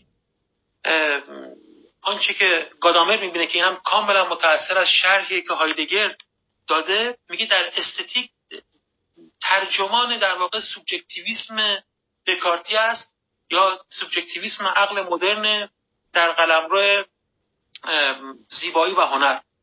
یعنی ما اگه همون سوبژکتیویسمی که تو قلمرو شناخت اتفاق افتاده و به کانت در واقع منتهی شده رو بخوایم توی قلمرو هنر بازسازی کنیم دقیقا حاصلش میشه استتیک. که نتیجهش اینه که مهمترین فایده هنر رو اون تجربه لذت بخشی می‌دونن که مخاطب در مقابل اثر هنری داره. یعنی فایده هنر و اثر هنر یا اثر زیبایی محدود میشه و منحصر میشه به اون تجربه حسانی خاصی که مخاطبان آثار هنری از اون می‌برن. که البته خب این بحث پرسابقه هم هست. یعنی بحث لذتی که ما از هنر می‌بریم. کادامر میگه که مشکلات بسیار بسیار زیادی اینجا وجود داره. و دقیقا گفتم اینجا ما دوباره همون روی کرده مبتنی بر دوگانه سوژه و ابژه رو اینجا می‌بینیم که یک عینی گویی اون بیرون داریم به نام اثر هنری. یه سوژه داریم جدای از این اثر هنری که از طریق حواس خودش گویی این اثر رو درد می‌کنه. و ما حسبی هم که بدین ترتیب برای او حاصل خواهد اومد. یک تجربه استتیکی خاصه. و حرف گادامر اینه که وقتی ما باید هرمنوتیک رو در واقع رویکرد هرمنوتیکی رو اینجا جایگزین کنیم یا استتیک هرمنوتیکی داشته باشیم این هم این تعبیر غلطی نیست. تعبیر شاید خیلی همواری به هایدگر نباشه زیر گادامر نباشه ولی به این شکل هم میگن این بحث گادامر رو. اینه که اصلا این نوع رابطه با اثر رو که اثر یک عینیه. و یک سوژه اونجا وجود داره. و رابطه ای که بین اینا اتفاق میفته یک تجربه حسانی خاصیه این رو باید اصلا بهش تجدید نظر کنیم. و وقتی تو این تجدید نظر می‌کنیم می‌بینیم که این میشه برای این دوگانه سوژه ابژه فائق اومد. یک از بحث خیلی جالبی که اینجا داره یک بحث کلان فلسفیه بحثی که به گمان خود گادامر در واقع یکی از مشکلات فلسفه مدرن رو می‌خواد حل کنه اینه که ما اصولا باید از این دوگانه سوژه ابژه راهی برای برون رفت از این دوگانه سوژه ابژه پیدا کنیم. دوگانه مدرک و مدرک دوگانه فاعل شناسا و موضوع شناسایی. و او فکر می‌کنه که دقیقا در رویکرد هرمنوتیکی در کل رویکرد هرمنوتیکی که این دوگانه در واقع از بین میره و به نحو خیلی روشنی این رو میشه در رابطه مخاطب اثر هنری اثر هنری نشون داد که این اساسا یک رابطه سوبژکتیو یک رابطه سوژه ابژگی نیست. ولی خب میگم توضیح این بحث مفصلی میطلبه که دقیقا همون مسیری که ما باید تو این دوره دنبال. خیلی ممنون آقای دکتر از جوابتون. من قبل از اینکه دکتر دباغ عزیز سالش رو مطرح بکنم به دوستان میگم که همه مواد درسی ترم پیش و این ترم همه در اون کانال تلگرامی که بالای صفحه هست موجود هست و خواهد بود. اساتید می‌ذارن مواد درسی رو اونجا. دوستان می‌تونن به اونجا رجوع بکنن و در دسترسشون قرار بگیره اون اطلاعاتی که لازم دارن. آقای دکتر دباغ بفرمایید. خیلی خوش آمدید. بله ممنونم. دکتر کاجی عزیز با از سلام. خدمت همه حاضران در تالار خصوصا دوست عزیز و قدیمی دکتر امیر مازیار و با آرزوی بهبود و سلامتی برای دیگر دوست عزیز دکتر کمالی. خرسندم که پس از سالها این بار البته مجازی همدیگر رو می‌بینیم. یاد باد آن روزگاران یاد باد در مؤسسه معرفت و پژوهش یادم هست که چند دوره میزبان شما بودیم و فلسفه هنر فلسفه کانت درس دادید و نشست و های متعدد و اوقات خوش و خاطرات نیکو از آن ایام. من استفاده کردم آقای دکتر. دو تا ملاحظه دارم به دقت گوش کردم. وقت رو نمی‌خوام چندان بگیرم چون جوری برنامه رو تنظیم کردم که این درس گفتار شما رو بتونم از ابتدا تا انتها باشم. و خب گفتگو ادامه داره. به امید خدا جلسات عادی. دو تا ملاحظه دارم. الان در پاسخ به دکتر کمالی هم گفتید. یکیش رو ببخشید سه تا ملاحظه دارم دو تاش رو امروز عرض می‌کنم. بمونه سومی برای نوبت یکی در باب روش دکارتی که آوردید می‌خواستم ببینم که خب به نقد گادامر اشاره کردی به روش دکارت و همون سوبژکتیویزم دکارتی که بود. کتاب 1960 نوشته شده. و می‌خوام ببینم که با احیانا با عنایت به اینکه آلمانی بوده و اون سنت رو هم میشناخته. با کارهای ویتکنشتاین متأخر چقدر آشنا بوده گادامر و چقدر از اونا استفاده کرده این رو از این جهت میگم که همطور که مستحضری یه نقد روش شناختی جدی هم متأخر به روش دکارت داره. چون بحث روش شد رو می‌خواستم عرض بکنم. البته که استدلال استدلال دلالت شناسانه است اما کاملا نقد دکارتیه یعنی همون کوگیتوی دکارتی رو اون می اندیشم پس هستم من اندیشنده ای که از آن نقبی می‌زنه بعد به تعین و تقرر و یک ایده اونتولوژیک رو توضیح میده. به لحاظ زبان شناختی که نمی‌خوام واردش بشم نوعی استدلال علیه زبان خصوصی رو و توضیحی که اینجا دکارت به نحوی سخن گفته که گویی یه جور در واقع متضمن سولیپسیزم این موضع او و انگار سوژه از خود به در نمیاد و داره با یه زبانی معطوف به خود سخن میگه. به نظرم حالا الان مجالش نیست. استدلال خیلی بصیرتزاییه می‌خوام ببینم آیا چون هم بحث روش بود هم اشاره به زبان مندی کردید و با عنایت به زمانه انتشار کتاب 1960 و بعد پژوهش های فلسفی به گوشش آنسکوم 1953 منتشر میشه و همطور که می‌دونید شهرتی به هم می‌زنه. اولا تا چه میزان آشنا بوده؟ و ثانیا چه میزان از این استدلال و نقد روش شناختی ویتکنشتاین به دکارت هم در آثارش یاد کرده. حالا چه حقیقت و روش و چه در آثار دیگه. دومین نکته ناظر به امر هنری که فرمودید. الان که اشاره به خب سوژه و ابژه کردید می‌خواستم بگم که همطور که باز می‌دونید در به اختفای سپینوزا در دوران متقدم خودش ویتکنشتاین راجع به تجربه زیبایی شناختی به تفصیل سخن گفته و بحث از بچه ابدی و ساب سپیشی اترنی. الان که داشتید اشاره میفرمودید البته گفتید بعدا بعد توضیح بیشتری بدید. این در هم نوردی گن سوژه و دست کم فراتر رفتن از آن رو ما حتی با سوژه متافیزیکی کانت هم می‌تونیم توضیح بدیم. من دست کم درکم اینه که اینجا که توی تراکتاتوس از سوژه متافیزیکی یاد می‌کنه ویتکنشتاین و میگه امر زیبایی شناختی به امر اخلاقی. و امر زیبایی شناختی به امر از می شود که اخلاقی که یکیه اون وقتش ببخشید صدای من میاد من تلفنم زنگ خورد. ببخشید. امر زیبایی شناختی به امر اخلاقی که میگه یکیه. آقای دکتر یه مقدار صداتون وضوع ند. اگه بلندتر صحبت کنید ممنون میشم. بله ببخشید من تلفنم زنگ خورد. فکر کنم صدا برای این تضعیف شد. الان ختم می‌کنم. به شناختی به امر اخلاقی که یکیه خب از سوژه متافیزیکی یاد کرده که هم تبار و تنین کانتی داره و هم عقبه اسپیروزایی اونقدر که من می‌فهمم. بعد الان که توضیح می‌دادید خیلی اینجور به ذهنم رسید که اونجا هم این در نوردیدن سوژه و ابژه و اون تجربه یونیک استاتیک که با اون تلقی سوژه ابژه دکارتی هم فاصله داره و هم با اون نقد قوه حکم کانتی هم قرابتی داره. من به نظرم اومد. حالا بعد شما توضیح بدید. بیشتر بعدا استفاده کنیم. انگار که از همین مبانی اونجا هم میشه سراغ گرفت. یعنی یه تجربه استاتیک استاتیکی که از تجربه سوژه و ابژه فراتر میره. در این حال یک استقلالی برای تجربه زیبایی شناختی قائل. حالا فارغ از اینکه ربط نسبتش به تجربه اخلاقی چه باشه.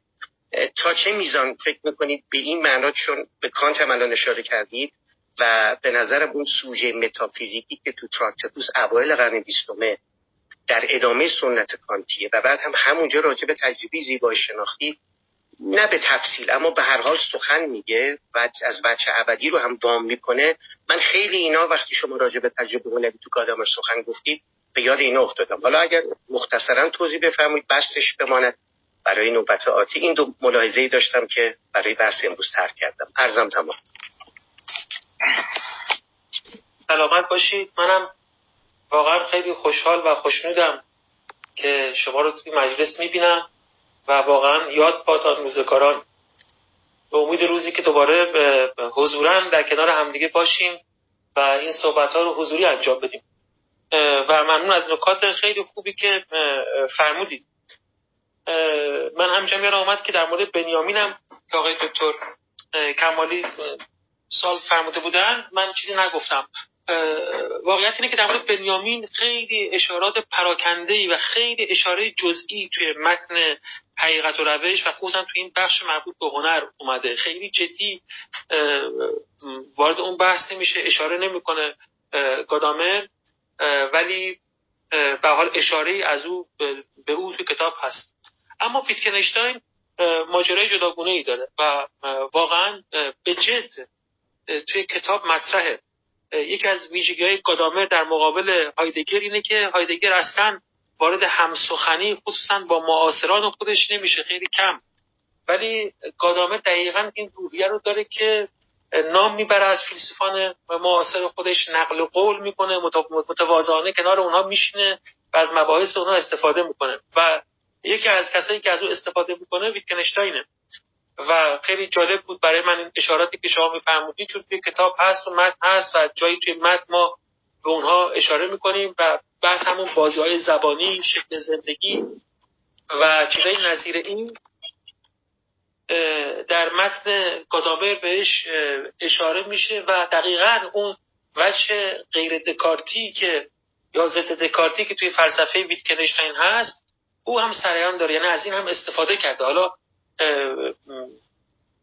خب اون مبتنی بر در واقع میگم مفهوم دازاین هایدگری تا حد زیادی نقد جدی و اساسی است به سوژه دکارتی و بیشتر نقدای گادامر از اونجا ریشه می‌گیره. اما مشخصه که او این چیزها رو در فلسفه ویتکنشتاین متأخر دیده و به اون اشاره می‌کنه خصوصا اون بخش توضیح و تبیین هنرش و به اون خواهیم پرداخت در مورد سوژه دکارتی خب بحث یکم پیچیده است. یعنی بعد این بحث رو اونجا مطرح کنیم. گادامر یک رویکرد دو پهلویی داره به کانت.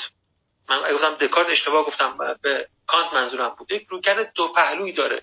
کانت رو در یک موضع بینابین می‌بینه. جایی که هم چیزی رو در واقع به درستی فهمیده و داره بیان می‌کنه هم در عین حال این کار در قدم آخر زیر پای اون حقیقتی رو که فهمیده یا اون درکی که داشته رو خالی می‌کنه و ما رو گرفتار دوباره همون رویکرد استتیکی و رویکرد سوبژکتیو می‌کنه.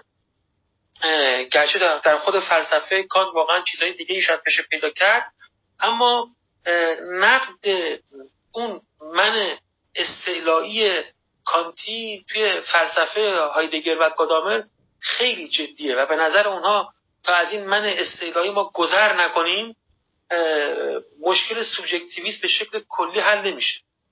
و اینکه چگونه در کنار اون یا جدای از اون یا در نسبتی با اون آگاهی هنری می‌تونه شکل بگیره به عنوان نوع آگاهی غیر سوبژکتیو میگم بحثی که باید وارد خصوصا بخش کانت بشیم تا بشه به تفصیل در مورد صحبت کرد.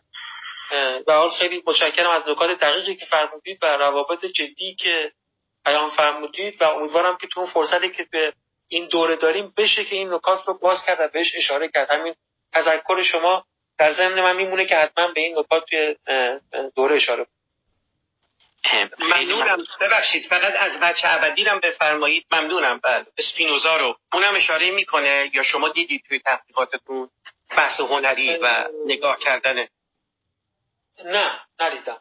در واقع در, در متن ندیدم. در متن گادامر نیست. بله خیلی ممنون آقای دکتر. از آقای دکتر دباغ هم تشکر می‌کنم به خاطر پرسش های خوبشون. قبل از اینکه میسم عزیز سالش رو مطرح بکنه چون بی ارتباط نیست این نکته که می‌خوام بگم با آنچه که دکتر دباغ پرسیدن گفتگوی گادامر هست با کالینگوود آقای دکتر مازیار. چون می‌دونیم کالینگوود قائل به نگاهی تو هنر بود که هنر رو به یه معنا پهلو می‌زد به کارهای هنری. و به یه معنا علیه سنت روش شناسی شناختی موجود در فلسفه تحلیلی کار تاریخی می‌کرد می‌خواستم از نسبت فکری گادامر با کالینگوود بدونم. نکته اگه فکر می‌کنید لازم هست بگید. فکر می‌کنم کمک کنه بهمون برای ورود به بحث گادامر و این کتاب مهمش. درسته. من تو هر سال بعدی یادم میاد یک نکته سال قبلی رو نگفتم. اینو می‌خواستم اشاره کنم که در مورد نسبت ویتکنشتاین و گادامر اتفاقا کارهای جدی هم شده. کتابی اصلا مستقل انتشار پیدا کرده و چندین مقاله در مورد رابطه گادامر و ویتکنشتاین نوشته شده و در واقع اون نکته که بهش دکتر دباغ عزیز اشاره کردن خیلی متین و درسته. واقعا ارتباط خیلی جدی به این بین این دو وجود داره. در مورد کالینگ وود بله در واقع به هایدگر بهش گادامر اشاره می‌کنه.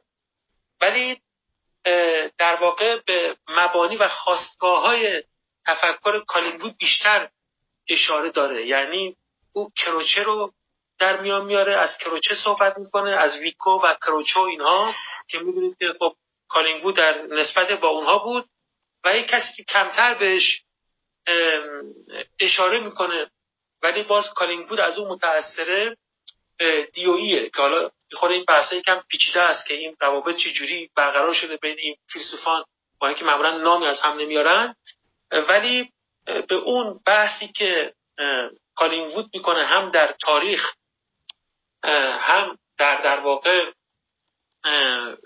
هم در اثر هنری و باز اینجا باید نام دیلتای رو هم حتما یادآوری کنیم که خیلی هم نسبت داره. همه اینا با بحثی که دیلتای به میون میاره. دیلتای میگه که در واقع بیان اون مفهوم کلیدی که ما باید بهش برسیم برای فهم تاریخ زندگی تاریخی یا وجه تاریخی زندگی انسان یا اون چیزی که اون زندگی مینامه مفهوم بیانه. و ما می‌دونیم که این خیلی نقش داره در اندیشه کالینگوود کالینگوود یک فیلسوف بیانگرا تلقی میشه. گادامر خیلی به اینها توجه داره ولی خب بیشتر به در واقع کمتر به خود کالینگوود از کالینگوود صحبت می‌کنه و به این مفاهیمی اشاره می‌کنه که سنت اروپایی بوده و کالینگوود اونا رو بیشتر از اینها وام گرفته و برای همین اون تکش توی گادامر پررنگتر. خیلی ممنون دکتر. میسم عزیز بفرمایید. در خدمتتون هستم. بله سلام علیکم. ممنونم آقای دکتر کاجی. استفاده کردیم آقای دکتر مازیار. ارزم خدمتتون که حالا با توجه به مطالبی که گفته شد امشب من می‌خوام سوالم این گونه مطرح بکنم که مستحضری که همین کتاب تأثیر گذار هر حال بعد از خودش یک منازعه و جدالی هم بین در حقیقت این جریان هرمنوتیک پدیدار شناسانه با معاصران جریان قدیمیتر هرمنوتیک یعنی هرمنوتیک رومانتیک تعبیری کسایی مثل بتیو هرش و حالا هابرماس هم البته از جهت دیگه ای یک سری منازعات و جدال هایی رو برقرار کرد. در حقیقت یک سری نقد های جدی به این کتاب حقیقت و روش شد که من حالا نمی‌خوام همین اون نقد ها رو مطرح بکنم. فقط اونی که به بحث امشب یه مقدار مربوطه تا زمینه هم فراهم بشه. بعدا یه کرده انتقادی هم به این کتاب داشته باشیم. و اون اینه که انقدری که من در خاطرم هست یکی از نقدهای جدی حالا بتی و هرش به این کتاب حقیقت و روش این بود که نهایتا این کار این اثر هیچ فایده ای به حال علوم انسانی نداره. از اون منظر که اون عینیت تعویل رو که جریان هرمنوتیک رومانتیک دنبالش بود رو داره به مخاطره میاندازه. حالا به تعبیر یادم نیست از بتی یا هرش که معتقد بود که اساسا هایدگر و گادامر عینیت رو ویران کردن و زمینه رو برای هر نوع تفسیر به رأی و ذهنی گرایی باز کردن. مقصودشون از اون ویران کردن عینیت البته این بود که اون نقش عامل ذهنی حالا شما به تعبیر گادامر بگیم تاریخ موثر می‌خوایم بگیم به زبان هایدگر بگیم پیش ساختار فهم اینا هر چی که باشه اون نقش عامل ذهنی هر چی که باشه اون عین مورد مشاهده که اینجا اثر هنری متن یا هر چیزی دیگه بالاخره عینه. و میشه برای تعویل به طور عینی معتبر به طرز معقولی تلاش کرد به دنبالش بود و براش رسید. و این دقیقا اون نقطه که گادامر و هایدگر در حقیقت مد نظر بتی بود که عینیت رو ویران کردن زمینه رو برای تفسیر برای و ذهنی گرایی باز کردن و از اون طرف هم دیگه در تعارض تعویل ها ما هیچ عاملی نداریم که بهش تکیه کنیم و بین تعویل درست و تعویل غلط بخوایم داوری بکنیم. حالا می‌خواستم از این منظر هم به این مسئله بپردازید و بگید که چقدر این نقد ها رو حداقل در این موارد که الان مطرح شد وارد می‌دونید و آیا گادامر راهکاری داره برای پاسخ دادن به این سوال ها زیل این هرمنوتیکی که اساسا شکل و شمایلش یک هرمنوتیک توصیفیه و فقط داره ساختار فهم و تعویل رو راجبش صحبت می‌کنه و هیچ توصیه ای نداره. از اون طرف ما برای علوم انسانی به هر حال به این توصیه ها نیاز داریم که آقا در تعارض تعویل ها باید چیکار کرد؟ به دنبال کدوم تعویل رفت؟ این سوال به نظرم اومد و البته یه سوال دیگه که حالا من اگر فرصت شد بعدا می‌پرسم فعلا به همین بسنده می‌کنم. ممنونم آقای دکتر کاری سلامت باشید. خب سوال بسیار جدی و سختی البته. بعد اینا خب این نقدها شد و هر دو فیلسوف یا هر سه فیلسوفی که اینجا هستن می‌دونید که به هم پاسخ گفتن. یعنی هرش به طور جدیتر یک نقد جدی بر گادامر منتشر کرد و توی انتهای کتاب اعتبار در تفسیر اون نقد اومده و گادامر هم بعدا سعی کرد که به اون نقد هرش جواب بده. و دقیقا هم مشکل همین چیزی بود که میفرمایید. یعنی اون چیزی که هرمونوتیک هرش بهش منصوبه یعنی هرمونوتیک عینیتگرا که توش می‌خواد هم از نیت معلف هم از از نیت معلف در واقع دفاع کنه که همون رو معنای عینی متن می‌دونه و هرمونوتیک گادامری که به یک معنای واقعی متن معتقد نیست و میگه معنای متن متکثره.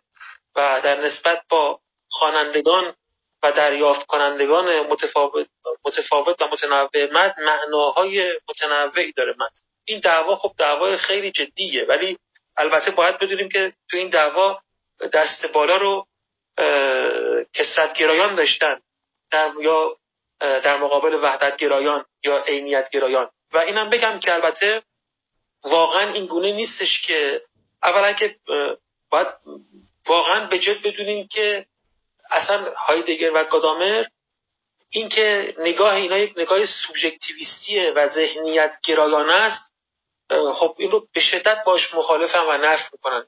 اصلا فلسفهشون رو در نفی سوبژکتیویسم می‌دونن. و این نکته خیلی خیلی باریک و ظریفی اینجاست که ما پس با این تکلیف اونجا مشخص کنیم که فرق اینا با هم چیه؟ فرق این که به تعداد خوانندگان معنا وجود داره.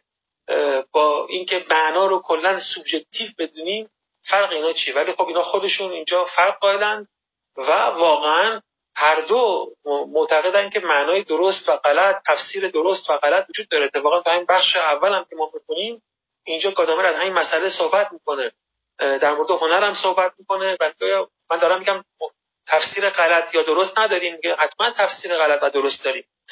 و معیارهایی داره این تفسیر غلط و درست. ولی اون نکته نهایی شما درسته یعنی که گادامر تو مقدمه بارها بازم مقدمه دومی که بر کتاب می‌نویسه تاکید می‌کنه که من اصلا یک کتاب توصیه نامه ای برای اینکه در علوم انسانی چگونه رفتار بشه نمی‌دونم اثر ادبی یا اثر هنری رو چگونه نقد کنیم. من اینها رو اینا رو در واقع تو این کتاب نمی‌خوام انجام بدم. من می‌خوام به قول شما توصیفی بگم که فهم چیه و تفسیر چگونه اتفاق میفت و اون وقت باید در واقع ما به چیا تن بدیم توی بحث تفسیر و فهم. من یک صحبتی داشتم سال پیش. حالا این نکاتی که گفتین از این جهت جالبه که توی در واقع توی خود ایران و توی بحثایی که ما داریم عین همین بحثا به شکلی در مورد قبض و بست و نظریه هرمنوتیکی قبض و بست مطرح شده. من فکر کنم یک دو سال پیش یه بحثی در مورد نظریه تفسیری قبض و بست مطرح کردم و اونجا گفتم خلاف اون چیزی که گمان میره قبض و بست گادامری نیست و اتفاقا خیلی هرشیه. بسیار بسیار هرشیه. کما که اصلا هرش رو در واقع کسی می‌دونن که فلسفه انتقادی فلسفه علم انتقادی کوپر رو وارد هرمنوتیک کرد.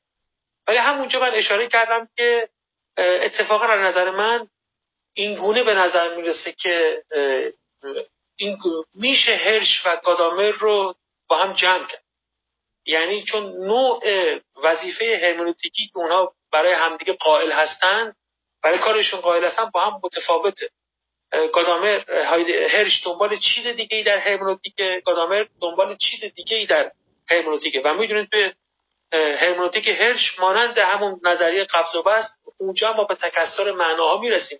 او ادعا داره که یک معنای واحد وجود داره. اما در نهایت به رسمیت می‌شناسه تکسر معناها رو و خب این بحث پیچیده ای میطلبه. باید وارد جزئیات نظر هرش بشیم وارد جزئیات نظر گادامر بشیم.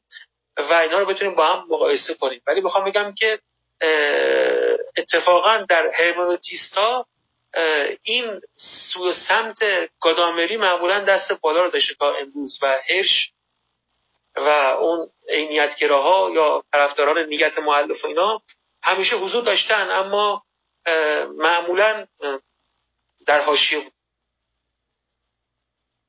خیلی ممنون های دکتر.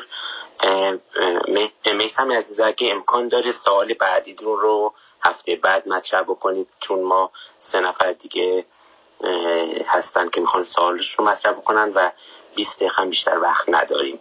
ایران هم خیلی دیر وقت نمی‌دونم آقای دکتر و بقیه کسایی که از ایران به ما پیوستن می‌خوان استراحت بکنن خیلی ممنون. مهدی عزیز بفرمایید. نکته هست بفرمایید.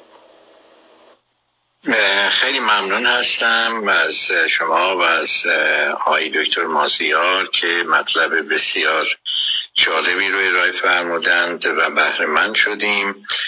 من در واقع برای خودم داشتم که classify می‌کردم که این صحبت کتاب حقیقت و روش رو که شما ارائه فرموده چجوری دسته بندی بکنم. شاید قسمتش به صحبت آمیسم هم برگرده که استنباط من اینه که یه رویکرد پدیدار شناسانه یا phenomenological هست که بیشتر social science oriented هست و بنابراین این بحث و تقابل positivist و post-positivist و interpretivist و constructivist در علوم اجتماعی انسانی مطرح می‌کنه که موضوع مورد شناخت فراتر از در واقع متن همونجوری که خودتونم فرمودید به پدیده های دیگر مربوط میشه. که من به این قسمت کاری ندارم. بخش دوم که باز در توضیح آخرتون در پاسخ به میسن باز مطرح شد که مورد نظر من هست. سیر تکاملی درک و فهم متن هست. من می‌خواستم این درک خودم رو با شما چک کنم ببینم درست است که این تکامل درک متن چیزی که ما می‌بینیم یک حرکت از یک رویکرد تک لایه‌ای که من اسمش می‌ذارم لایه زبانی یا linguistics که مفسرین و کسانی که سعی کردن متونی رو درک بکنن تنها به ویژگی های زبانی متن توجه کردند و سعی کردند که اونا رو مطرح بکنن که شاید اینو بتونیم به فرمالیستا و structuralist ا هم ربط بدیم که جمله معروفشون اینه که a text says what it means and it means what it says. دیگه نبایستی خارج از این متن دنبال چیزی گشت.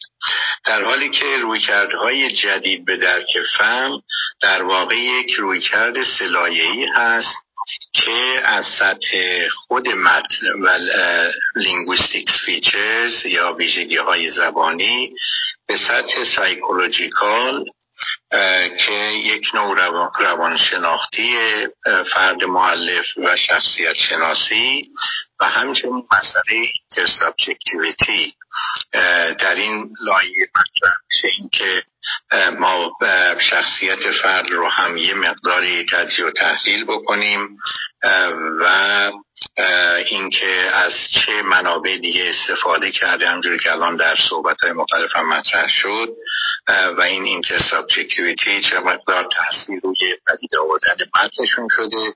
و نهایتا لایه سوم sociocultural یا زمینه اجتماعی فرهنگی هست که خب این لایه کلان هست در مسلما متنی که امروز نوشته میشه با متنی که 1930 یا 40 یا 50 نوشته شده خیلی متفاوته و تاثیرات فرهنگی اجتماعی زمان هم روی لایه دوم که psychological و شخصیت شناسی و به اصطلاح intersubjectivity هست تاثیر می‌ذاره و هم روی خود متن. من خواستم این درک خودم رو با شما چک بکنم که این می‌تونیم این همچین چیزی مطرح بکنیم که روی های جدید به هرمیونتیک مخصوصا در رابطه با فهم و تفسیر متن در واقع یک روی کرده سلایه هست ممنون از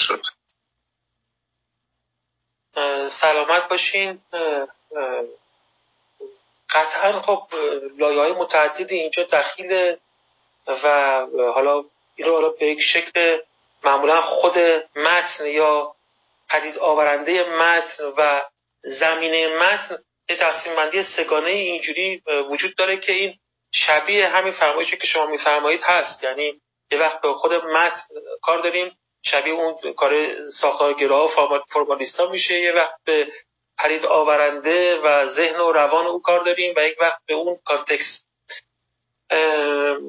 ولی در واقع رویکرد گادامه به این سمت نیست واقعا. یعنی مسیری که او دنبال می‌کنه جور دیگه ایه و میگم شاید باید توی مسیر قرار گرفت تا اون رو ببینیم. ولی بله اگر بخوایم وارد بحثای خود هرمنوتیک بشیم میشه این لایه ها رو به این شکل جدا کرد و به نظرم تقسیم بندی خوبی هم هست. اون نکته اولی هم که فرمودید دقیقا درست بود. یعنی که مبنای کار کادامر تو این کتاب مبنای اصلی یک مبنای پریدار شناسانه است. اصلا وقتی اونجا میگه اونتولوژی منظورش از اونتولوژی اونتولوژی پریدار شناسانه است. و این مسیر اصلیه که کادامر تو شرکت خیلی متشکرم ازش. ممنونم آقای دکتر مازیار.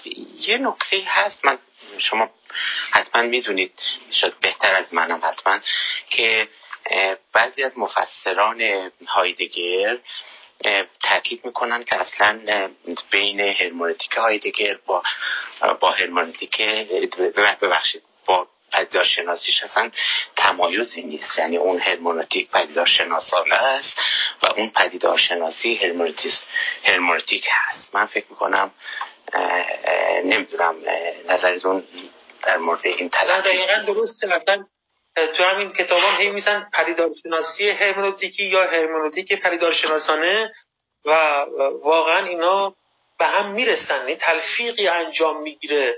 کاری که اصلا کاری که هایدگر می‌کنه با پدیدارشناسی هوسل همینه. چون پدیدارشناسی هوسل هم یک مبدع دکارتی داره. او هم دنبال علم متقن و علم یقینی بود دیگه. اصلا اون پدیدارشناسی رو به خاطر این به دست آورد هوسل که ما برسیم به علم متقن که دقیقا مبدع دکارتی پریدارشناسی دکارت رو هوسل رو نشون میده. خیلی آدمی صحبت می‌کنن و دقیقا همین پریدارشناسی رو هرمنوتیکی کرد. یعنی در واقع اون دانش متقن خیال دانش متقن رو ازش گرفت اون رو سیال کرد در واقع بحث دور هرمنوتیکی رو توش خود پریدارشناسی آورد و دقیقا یک پریدارشناسی هرمنوتیکی یا هرمنوتیک پریدارشناسانه رو ما توی قدامه هایدگر باش مواجه و بله ممنون آقای دکتر از توضیح بیشتریتون. عجیز عزیز شما بفرمایید سوالی دارید. سلام عرض می‌کنم خیلی ممنون. صدای من بله بله ما صدای شما رو داریم. بفرمایید. سلام عرض می‌کنم خدمت آقای دکتر مازیار. دوست خیلی خوشحالم صداشون میشنوم. بعد از کنم سالهای خیلی طولانی و خیلی استفاده کردم چون می‌دونم خیلی زمان محدود هست. خیلی تشکر می‌کنم.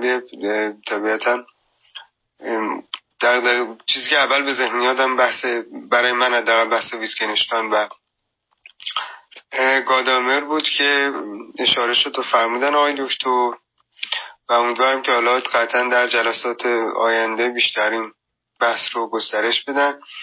تا بعدا حالا ایشالا یه فرصتی از یکی از بحث هم در مورد روش علوم تجربی و کاربرد علوم به صلاح روش های و متد علوم تجربی در علوم انسانی با توجه به اپیستمولوژی گادامر بشنویم از آیدید من خیلی تشکر می‌کنم و برای دکتر سلامتی می‌کنم. بازم میگم خیلی خوشحالم صداشون رو برای دستش سلامت باشید. طرفرادی عزیز منم خیلی خوشحالم که صدای شما رو شنیدم. سلامت باشید ممنون که اومدید و کامنتتون رو گفتید. علیرضا عزیز محسن عزیز بفرمایید. شما سوالتون رو یا نکته ای هست بفرمایید.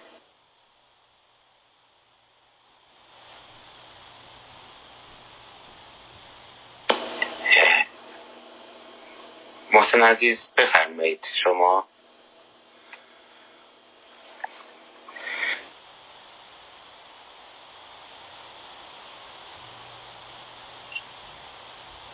فکر کنم شما یه مشکلی دارید برای صحبت کردن. اگه یه بار از اتاق خارج بشید و برگردید به احتمال زیاد مشکل فنیتون حل میشه.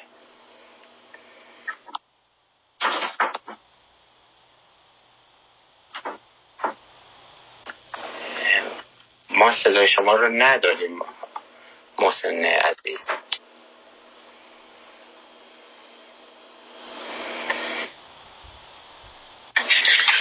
معذرت می‌خوام.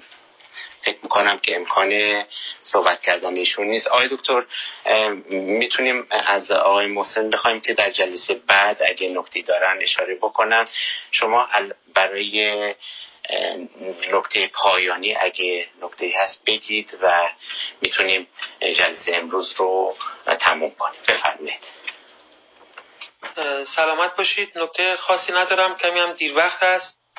و امیدوارم همه دوستان خوب و سلامت باشند و فکر می‌کنم که اگر متن کتاب رو جوری تهیه کنند و یک نگاه اجمالی به مباحث کتاب داشته باشند بتونیم راحت تر در واقع مسیر رو طی کنیم و همین نکته خاصی ندارم. خیلی خوشحال شدم از دیدار و گفتگو با دوستان. امیدوارم که این دیدار و گفتگو ادامه داشته باشه. ممنونم آقای دکتر. من یه ترجمه از کتاب رو قرار میدم. فکر کنم تجربه ترجمه دو نفر هست. وینگر بود اینجور نامی بود. و توی همون صفحه قرار میدم که بالای اتاق هست و حالا نمی‌دونم اگه شما کانال تلگرام خودم هم متن آلمانی هم ترجمه انگلیسی رو گذاشتم که ترجمه وانسهایمره که با همکاری نفر دیگه انجام گرفته و خود وانسهایمر مفسر در واقع شاره گادامر هم هست. کتابی در شهر همین حقیقت و روش نوشته که کتاب ارزشمندی هم هست. دو تا شهر انگلیسی فکر کنم حداقل معطوف به کتاب داره. یکی ما همون گروندنه که خیلی شخصیت مهمیه توی هرمنوتیک و کتاب همین وانسهایمر هر دو کتاب های خیلی مفیدی هستند توی زبان انگلیسی بله جسارتا معذرت می‌خوام. فقط آقای دکتر فرمودین من خواستم نکترم خیلی خوب شد فرمودید در مورد گراندن هم اگر که فرصتی بود صحبتی بشه. البطه طبیعی اگر که ممکن بود در جلسات. ببخش. سلامت باشید حتما. بله من اون ترجمه رو دارم. البته از کانال تلگرام با آقای دکترم متن آلمانی رو می‌ذارم روی در واقع کانالی که ما برای درس گفتارا در نظر گرفتیم. حالا آقای دکتر هر متن دیگه هم اگه به من بدن یا برای دوستان حلقه دیدگان رو بفرستن ما در اون کانال قرار میدیم که دوستان با آمادگی بیشتری در جلسات بعد شرکت کنند خیلی خیلی ممنون از آقای دکتر مازیار عزیز. به خاطر ارائه خوبشون و به خاطر حوصله زیادی که به خرج دادن برای پاسخ به پرسش ها و منتظر میمونیم تا دومین جلسه درس گفتار کتاب حقیقت و روش که هفته بعد ساعت ده شب به وقت تهران چهارشنبه و دو بعد از ظهر به وقت تورنتو و نیویورک برگزار میشه. آقای دکتر کمالی شما اگه نکته دارید بگید اگه نه که می‌تونیم اتاق رو ببندیم. خیلی تشکر می‌کنم. خیلی مشتاقم که از ادامه بحث بهره ببرم. خیلی خیلی ارزشمند و مختنم هست. خیلی ممنونم. خیلی ممنون. مجددا از آقای دکتر تشکر می‌کنم و همگی رو به خدا میسپارم.